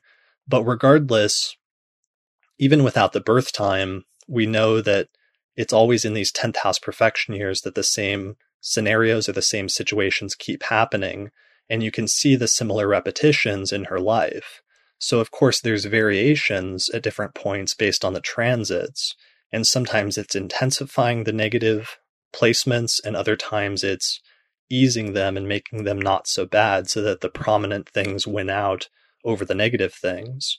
But you can still see a sort of similar repetition that goes throughout the person's life. And honestly, that's the primary, that's one of the keys to using annual profections as a predictive technique is through um, going through the person's past history and figuring out what the repetitions have been in 12 year increments whenever certain houses are activated.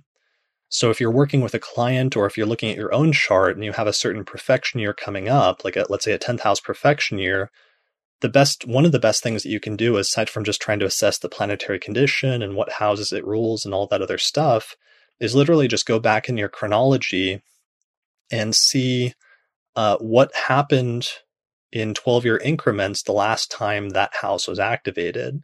And if you can identify any similar or any recurring themes that have happened during those times. Because if you can, and if there is a strong theme that comes forward, then oftentimes you can use that in order to infer some of the themes that are likely to become prominent in the following year when that profection is activated again. So it sounds pretty simple, but it's actually pretty straightforward and pretty useful technique for, again, trying to predict and anticipate the future. So Leisa Schaim actually has a whole lecture on this topic that's on, on her website, leisaschaim.com, which is titled Repeating Years, Repeating Themes, where she has largely a bunch of client charts and then a few celebrity charts where she goes through and shows different repetitions of different profection years in different people's lives and how sometimes there were similar repetitions and other times there were differences based on transits and how you can use that and incorporate it into your approach to profections to enhance the ability of the technique to make predictions. So I definitely recommend checking that out. All right. And I believe this is the very last thing.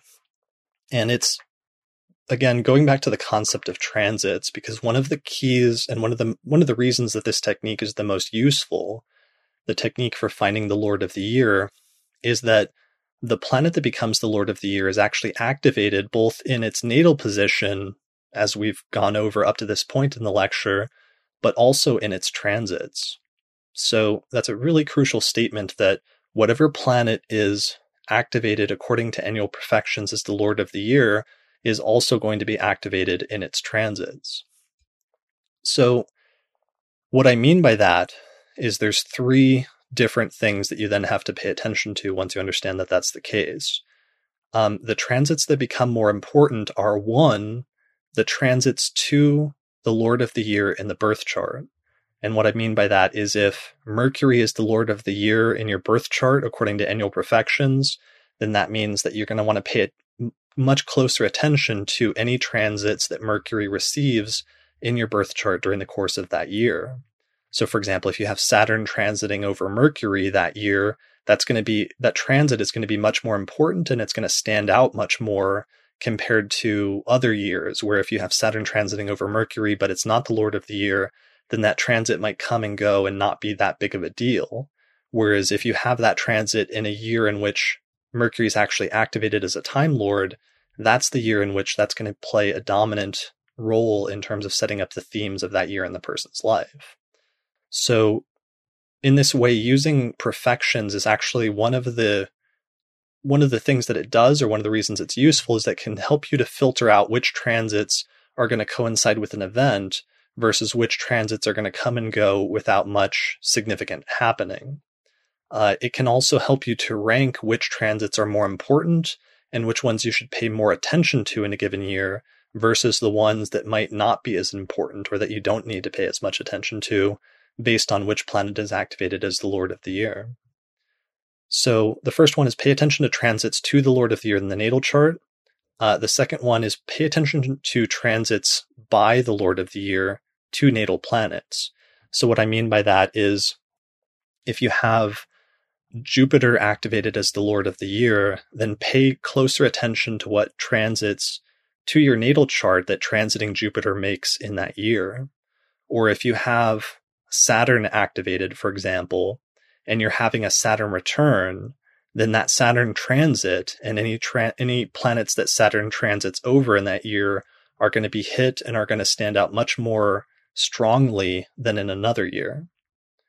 And that also applies to things like retrogrades. So, for example, um, if you're in a profection year where Mercury is activated as the Lord of the Year, sometimes um, things like Mercury retrograde periods are actually stand out much more in those years compared to other years because Mercury is the Lord of the Year in that that specific time frame.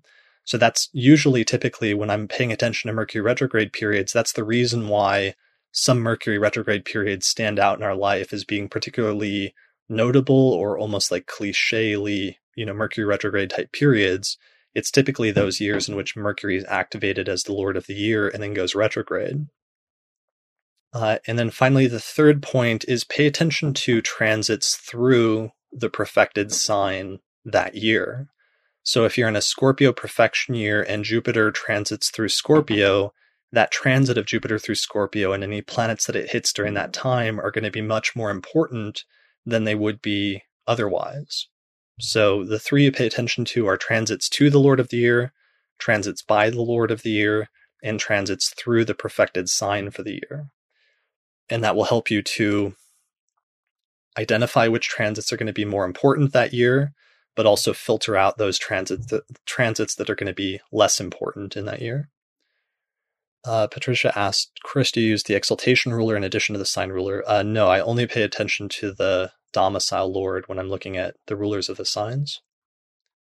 Linda asks, what if there are multiple planets in the profected house? Then all of them are relevant. You pay attention to all of them. So that becomes really important then when you're dealing with like a the case of a stellium those years when a person has a stellium those years when the stellium is activated tend to really stand out in the person's life um, because they have a stellium there and all of those planets are getting activated when uh, the profection comes to that sign so transits are important i just have a few examples of that before we start to wrap things up i'm not sure that i see your question teresa oh, you're in a 12th house profection year, but Gemini. If my year right now is in the 12th house, but Gemini, does Mercury come into play or is it just Neptune? Um, I don't understand the question. If you're in a Gemini profection year, then Mercury is the lord of the years, so you would pay attention to Mercury. Okay, so here's an example of transits. So this is somebody who turned 39 years old and moved into a fourth house profection year.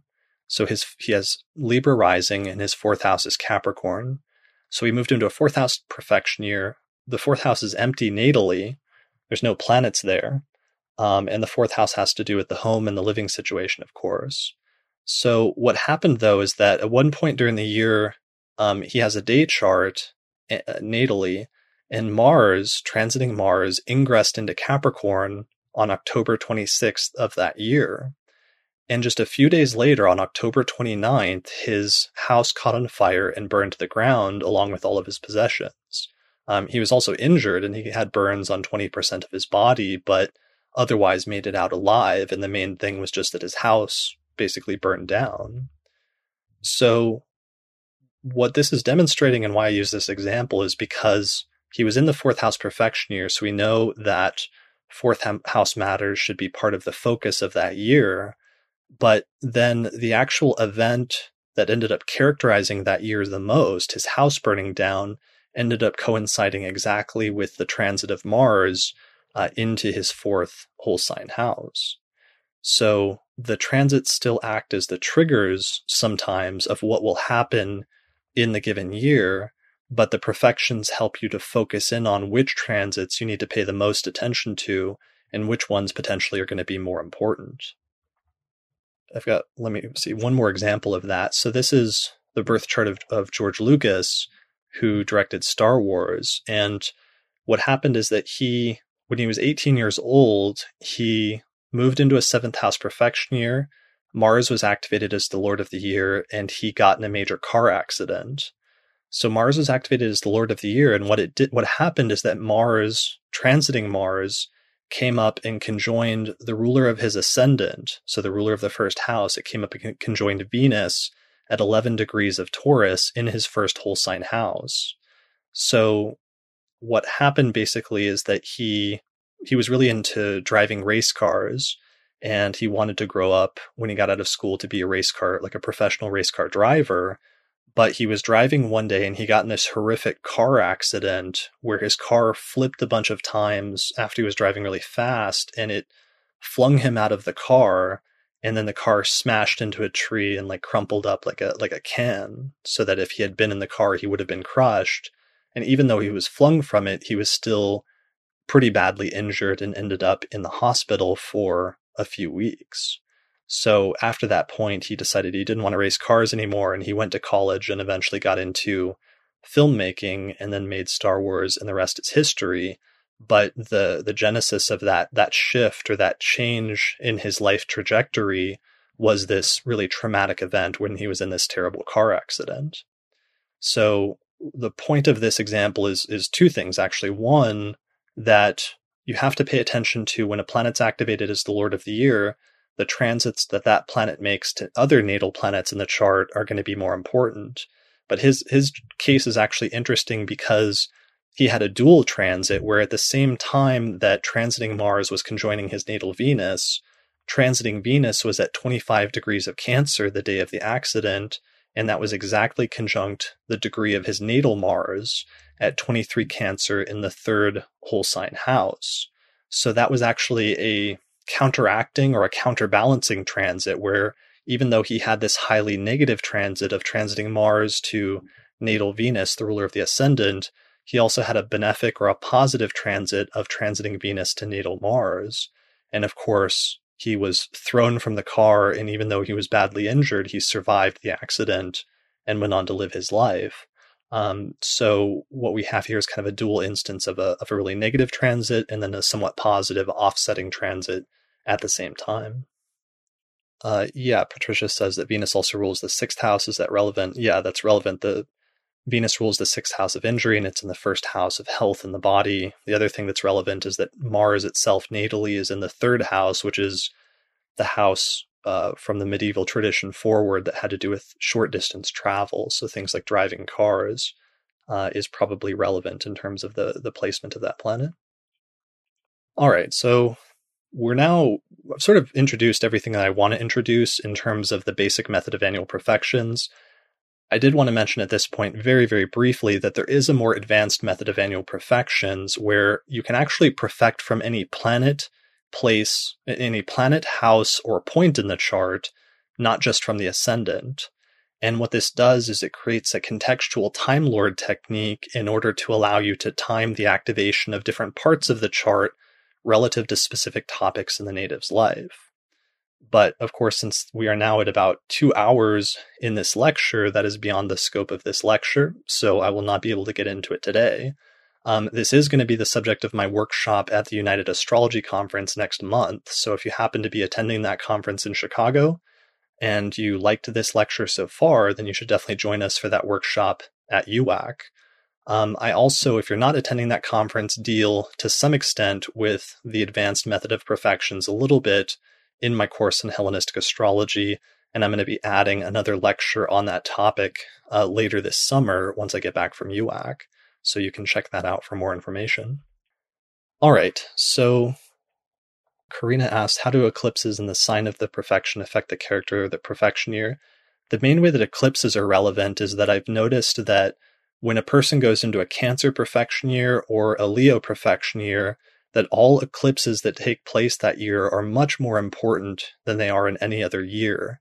And those tend to be the years where an eclipse haps, happens in a certain part of the chart, and whatever house or whatever topics are associated with the house that the eclipse falls in tend to become much more prominent, much more quickly than they would otherwise. So it's like there's some years of your life where you you notice an eclipse happens and then an event happens like really close to it and you clearly see that there's a connection between the two whereas there's other years where an eclipse will happen in a certain part of your chart and like nothing that significant will happen the difference is profections and whether um, the luminaries are activated that year uh, as the lord lords of the year all right so concluding remarks um, time lord techniques are really crucial for timing because they activate the signatures that are already built into the birth chart. They activate the, the latent natal potential of a placement. And you can't really fully know when the latent potential is going to manifest in the person's life unless you know the Time Lord techniques. So that's why this the recent discovery over the past couple of decades of these techniques is really crucial. So we've only recovered these techniques really recently, but we've actually learned um, a stunning amount over the past two decades in the process. And this was actually kind of a short, uh, my full lecture on annual profections in my course is actually nine hours long. So this is the short version of sort of a version of this technique or a version of this lecture. And the more complicated Time Lord technique called zodiac releasing that I mentioned briefly earlier that breaks up the entire life into chapters that are um, 10 or 20 or 30 years long each um, that lecture is like 18 hours long in my course. So these techniques actually get kind of complicated, and we've learned a lot of, about them, but there's actually still a lot more research that needs to be done. So I'm interested in recruiting more people who are interested in, in studying these techniques and helping to unpack what they can actually do because there's still so much that I, I know that's left that we still need to reconstruct and figure out about them since we've only just rediscovered them and only only like a handful of people have been using them over the course of the past couple of decades. So one of the things to me is that I think that this demonstrates the value in studying some of the older traditions because it turns out that there were techniques that we lost that do things that we didn't know were possible and that we didn't realize that we were missing until recently. But once you figure it out, once you learn that or once you realize that, it's hard not to be interested or drawn to studying some of those older traditions. So the purpose, I don't think necessarily, and, and this is how I ended my book, is not to go back into the past and stay there, but instead the purpose of studying the ancient traditions is to go back into the past, study some of the older traditions to find the techniques that are useful and complement what we're doing today and to bring them forward and integrate them with other modern traditions and modern techniques. And I believe that that can be done, and that's the work that's being done right now. And me and some of my friends on the podcast have sort of demonstrated our approach to that in our own personal synthesis of some of these ancient and modern techniques over the past few years. In particular, the work that I do on the monthly forecast episodes with Austin and Kelly. The three of us, I think, all demonstrate part of that modern synthesis of modern and ancient techniques that we're sort of moving towards right now as a community. So, um, yeah, so I hope this has interested you in some of the older techniques and you'll want to study them more. So, in terms of resources for further study, I definitely recommend going back and listening through some past episodes of the Astrology Podcast. I've tried to highlight a few of them during the course of this lecture to give you an idea of which ones you might want to check out in particular, but I'm sure there's a number of other early episodes that are also relevant to this technique that you might want to check out as well. Um, you could also check out my book, which came out last year, titled Hellenistic Astrology The Study of Fate and Fortune. I have a, a, whole chapter in the book that's on annual profections, as well as chapters on zodiac releasing, determining planetary condition through bonification and maltreatment, and, and more. Uh, I also teach an online course in Hellenistic astrology that has over 100 hours of lectures just like this one. So, this is the short version of this lecture on annual profections. The longer one is about nine hours. The zodiac releasing one is about 18 hours because some of these techniques are actually so complicated that it takes actually a while to unpack what you can do with each of them. And one of the things that I really like to do, and one of the things I wanted to demonstrate in this lecture, is how I really appreciate demonstrating how the techniques work, not just conceptually, but also showing how they work through example charts. And that's one of the reasons why uh, the my full profections lecture is nine hours long. It's because I have, I think, like 50 or 100 example charts in that lecture. And similarly, the Zodiac releasing one is almost 20 hours long because I think I have over 100 example charts just in that one lecture alone. So actually demonstrating how they work in real life example charts is really crucial for me in terms of actually teaching and showing you what you can do with these techniques. So you can sign up for the whole course or you can sign up for for individual modules like just just the profections or just the lecture on zodiac releasing. Uh, and you can find out more information about that at courses.theastrologyschool.com. So this month, uh, if you sign up before May 1st and you use the promo code Jupiter, uh, you actually get a 15% discount on the course. But otherwise, I try to keep them set at reasonable prices, and you can find more information on my website. So I have like four websites. I, I don't know why. I really need to uh, narrow it down at some point, but you can find out more information about my work at HellenisticAstrology.com, ChrisBrennanAstrologer.com, TheAstrologyPodcast.com, and finally my course site, which is theastrologyschool.com. All right, I think that's it for this episode and for this webinar. Thanks everybody who attended live. I appreciate it. Uh, it looks like we've got 25 ish participants.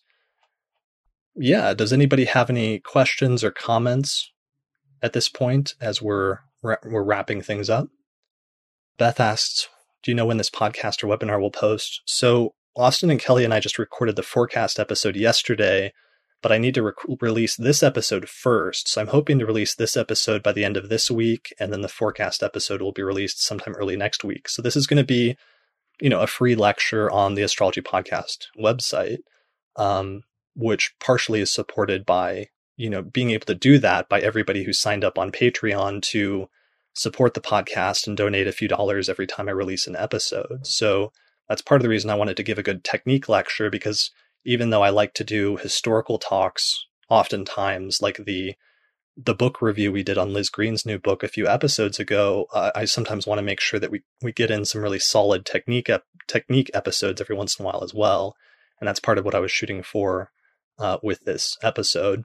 I also felt like it had been a while since, you know, I kind of focus on interviewing other people or having other discussions a lot, and I've gotten away from doing solo shows because typically people prefer on the podcast to listen more to dialogues and discussions. And typically that's a little bit more interesting. But then as a result of that, sometimes I've gotten away from showing what my own approach to astrology is to some extent. So I wanted to do this lecture again just to remind a lot of newer people who maybe haven't been listening for a long time what my approach is and, and what some of the techniques are that I use.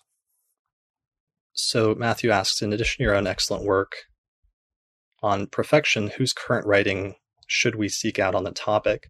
So if you do a search for annual profections, I wonder if I can um like share my screen really quickly. There's a great article by an astrologer named so so so there's been a couple of students of my course who have um, written articles on profections that I really like, and in some instances they've done a better job of I don't want to say explaining it, but but sometimes just presenting it in a way that's unique and I think useful that complements some of my own uh, presentations. So let me see if I can share the screen for that really quickly. Okay, so this is just a Google search for annual profections, but one of the first results that comes up is on a website called Seven Stars Astrology, and the article is titled Astrological Predictive Techniques Profections intro. So this is by uh, I forget if I can say his name, but he goes by Ant on his website. But he has a great article on profections, and he has a lot of other good articles on Hellenistic astrology. He had not been doing posts for a little bit for a few years. I think he was focusing on something else, but he's come back to it recently, which I'm excited about because he does good work on Hellenistic astrology. So that's at sevenstars.astrology.com. There's also a great um, Intro to profections on Jo Gleason's website. So if you go to amyjogleason.com, she has an article titled Intro to Profections. Um, and she has like a great diagram. So she's got another profections wheel, sort of like mine, that is really useful for memorizing those profection years. So I definitely recommend checking that out. Um, I've been making some videos on my YouTube page. So I had a little short, like 10 minute uh, video on annual profections uh, that's worth checking out. My um, YouTube page is youtube.com slash the astrology school. So I called my YouTube channel the astrology school and I've been posting sort of videos on profections and zodiac releasing and other things like that over the past year or so. So those are some ones I would recommend. I mean, there's other authors, like if you want to read through Vettius Valens, Valens has the most advanced and, and, complex treatment of annual profections that survives from the Hellenistic tradition. So he would really be the primary go to author. The only issue with Valens is that there's a public translation by Riley, by Mark Riley, and that's the one that everybody reads at this point, but it doesn't contain diagrams or chart examples. So Valens, one of the things that makes Valens nice is that he uses a ton of chart examples but if you're reading Riley's translation, you basically need to have some blank charts and you need to go through and recreate the, the examples as Valens tells you. So he'll say, Valens will say, here's a chart example with Scorpio rising and Mars in Capricorn and Jupiter in Sagittarius. So you'll need to go through and like write the chart out. That way you can visualize what he's talking about.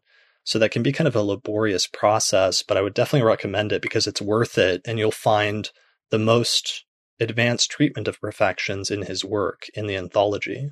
So that's the anthology of Vettius Valens.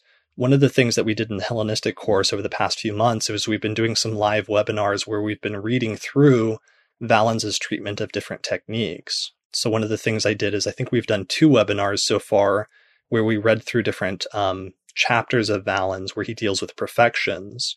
And I went through and created a PDF document where I inserted the chart wheels into Riley's translation. So that's like one of the things that I try to do with the Hellenistic course in order to make some of this stuff more understandable is doing some guided readings like that from authors like Valens. Let's see other questions. How common is it for people to use the finer technique that projects months? I mean, you don't see that many ancient astrologers mentioning it. I guess Paulus mentions it briefly. One one of the issues is that even though everybody agreed on the basic approach to annual profections and calculating the Lord of the Year, there was some debate about how to calculate monthly and daily perfections. There was different variants or variations of how to calculate it, including one um, one lot like technique, a technique that was like sort of like calculating the lot of fortune, but it was used to calculate the monthly and the daily profections. So some of that confusion, I think, meant that not everybody calculated monthly and daily profections, and it's made it a little bit uncertain in modern times which approach is best. Um, so I sometimes do monthly profections, but not very commonly because typically I'll use zodiac releasing for studying finer periods like that. Uh, I know Robert Zoller is actually one prominent astrologer who does use monthly profections, and he has an interesting variation of that technique where you do the yearly profections to figure out the Lord of the year, and then you profect the months by going one month per sign from the profected sign of the year until it reaches the sign that contains the ruler of the year. And when that happens, that will indicate the most important month in that 12 month year when the when the ruler of the year is activated on the monthly level. So it's a little it's a little bit complicated, but um, it's an interesting variation of the technique. All right. Well, if nobody else has any questions, then I think I should probably wrap it up because we're coming in at like two something. Oh wow, two two hours and fifteen minutes or something like that. So, um, yeah. So thanks everyone for joining me today. I hope you enjoyed this lecture. Um, if you're listening to this in the recording, I hope you enjoyed the podcast. Uh, if you listen to us on iTunes, please be sure to give us a good rating on iTunes since it'll help other people to find it. Uh, do the same if you're watching the video on YouTube. And finally, if you want to support the podcast, then be sure to uh, sign up and become a patron on Patreon because that's how I'm able to produce so many episodes each month is through the support of patrons. So that's it for this episode. Thanks everyone for listening, and we'll see you next time.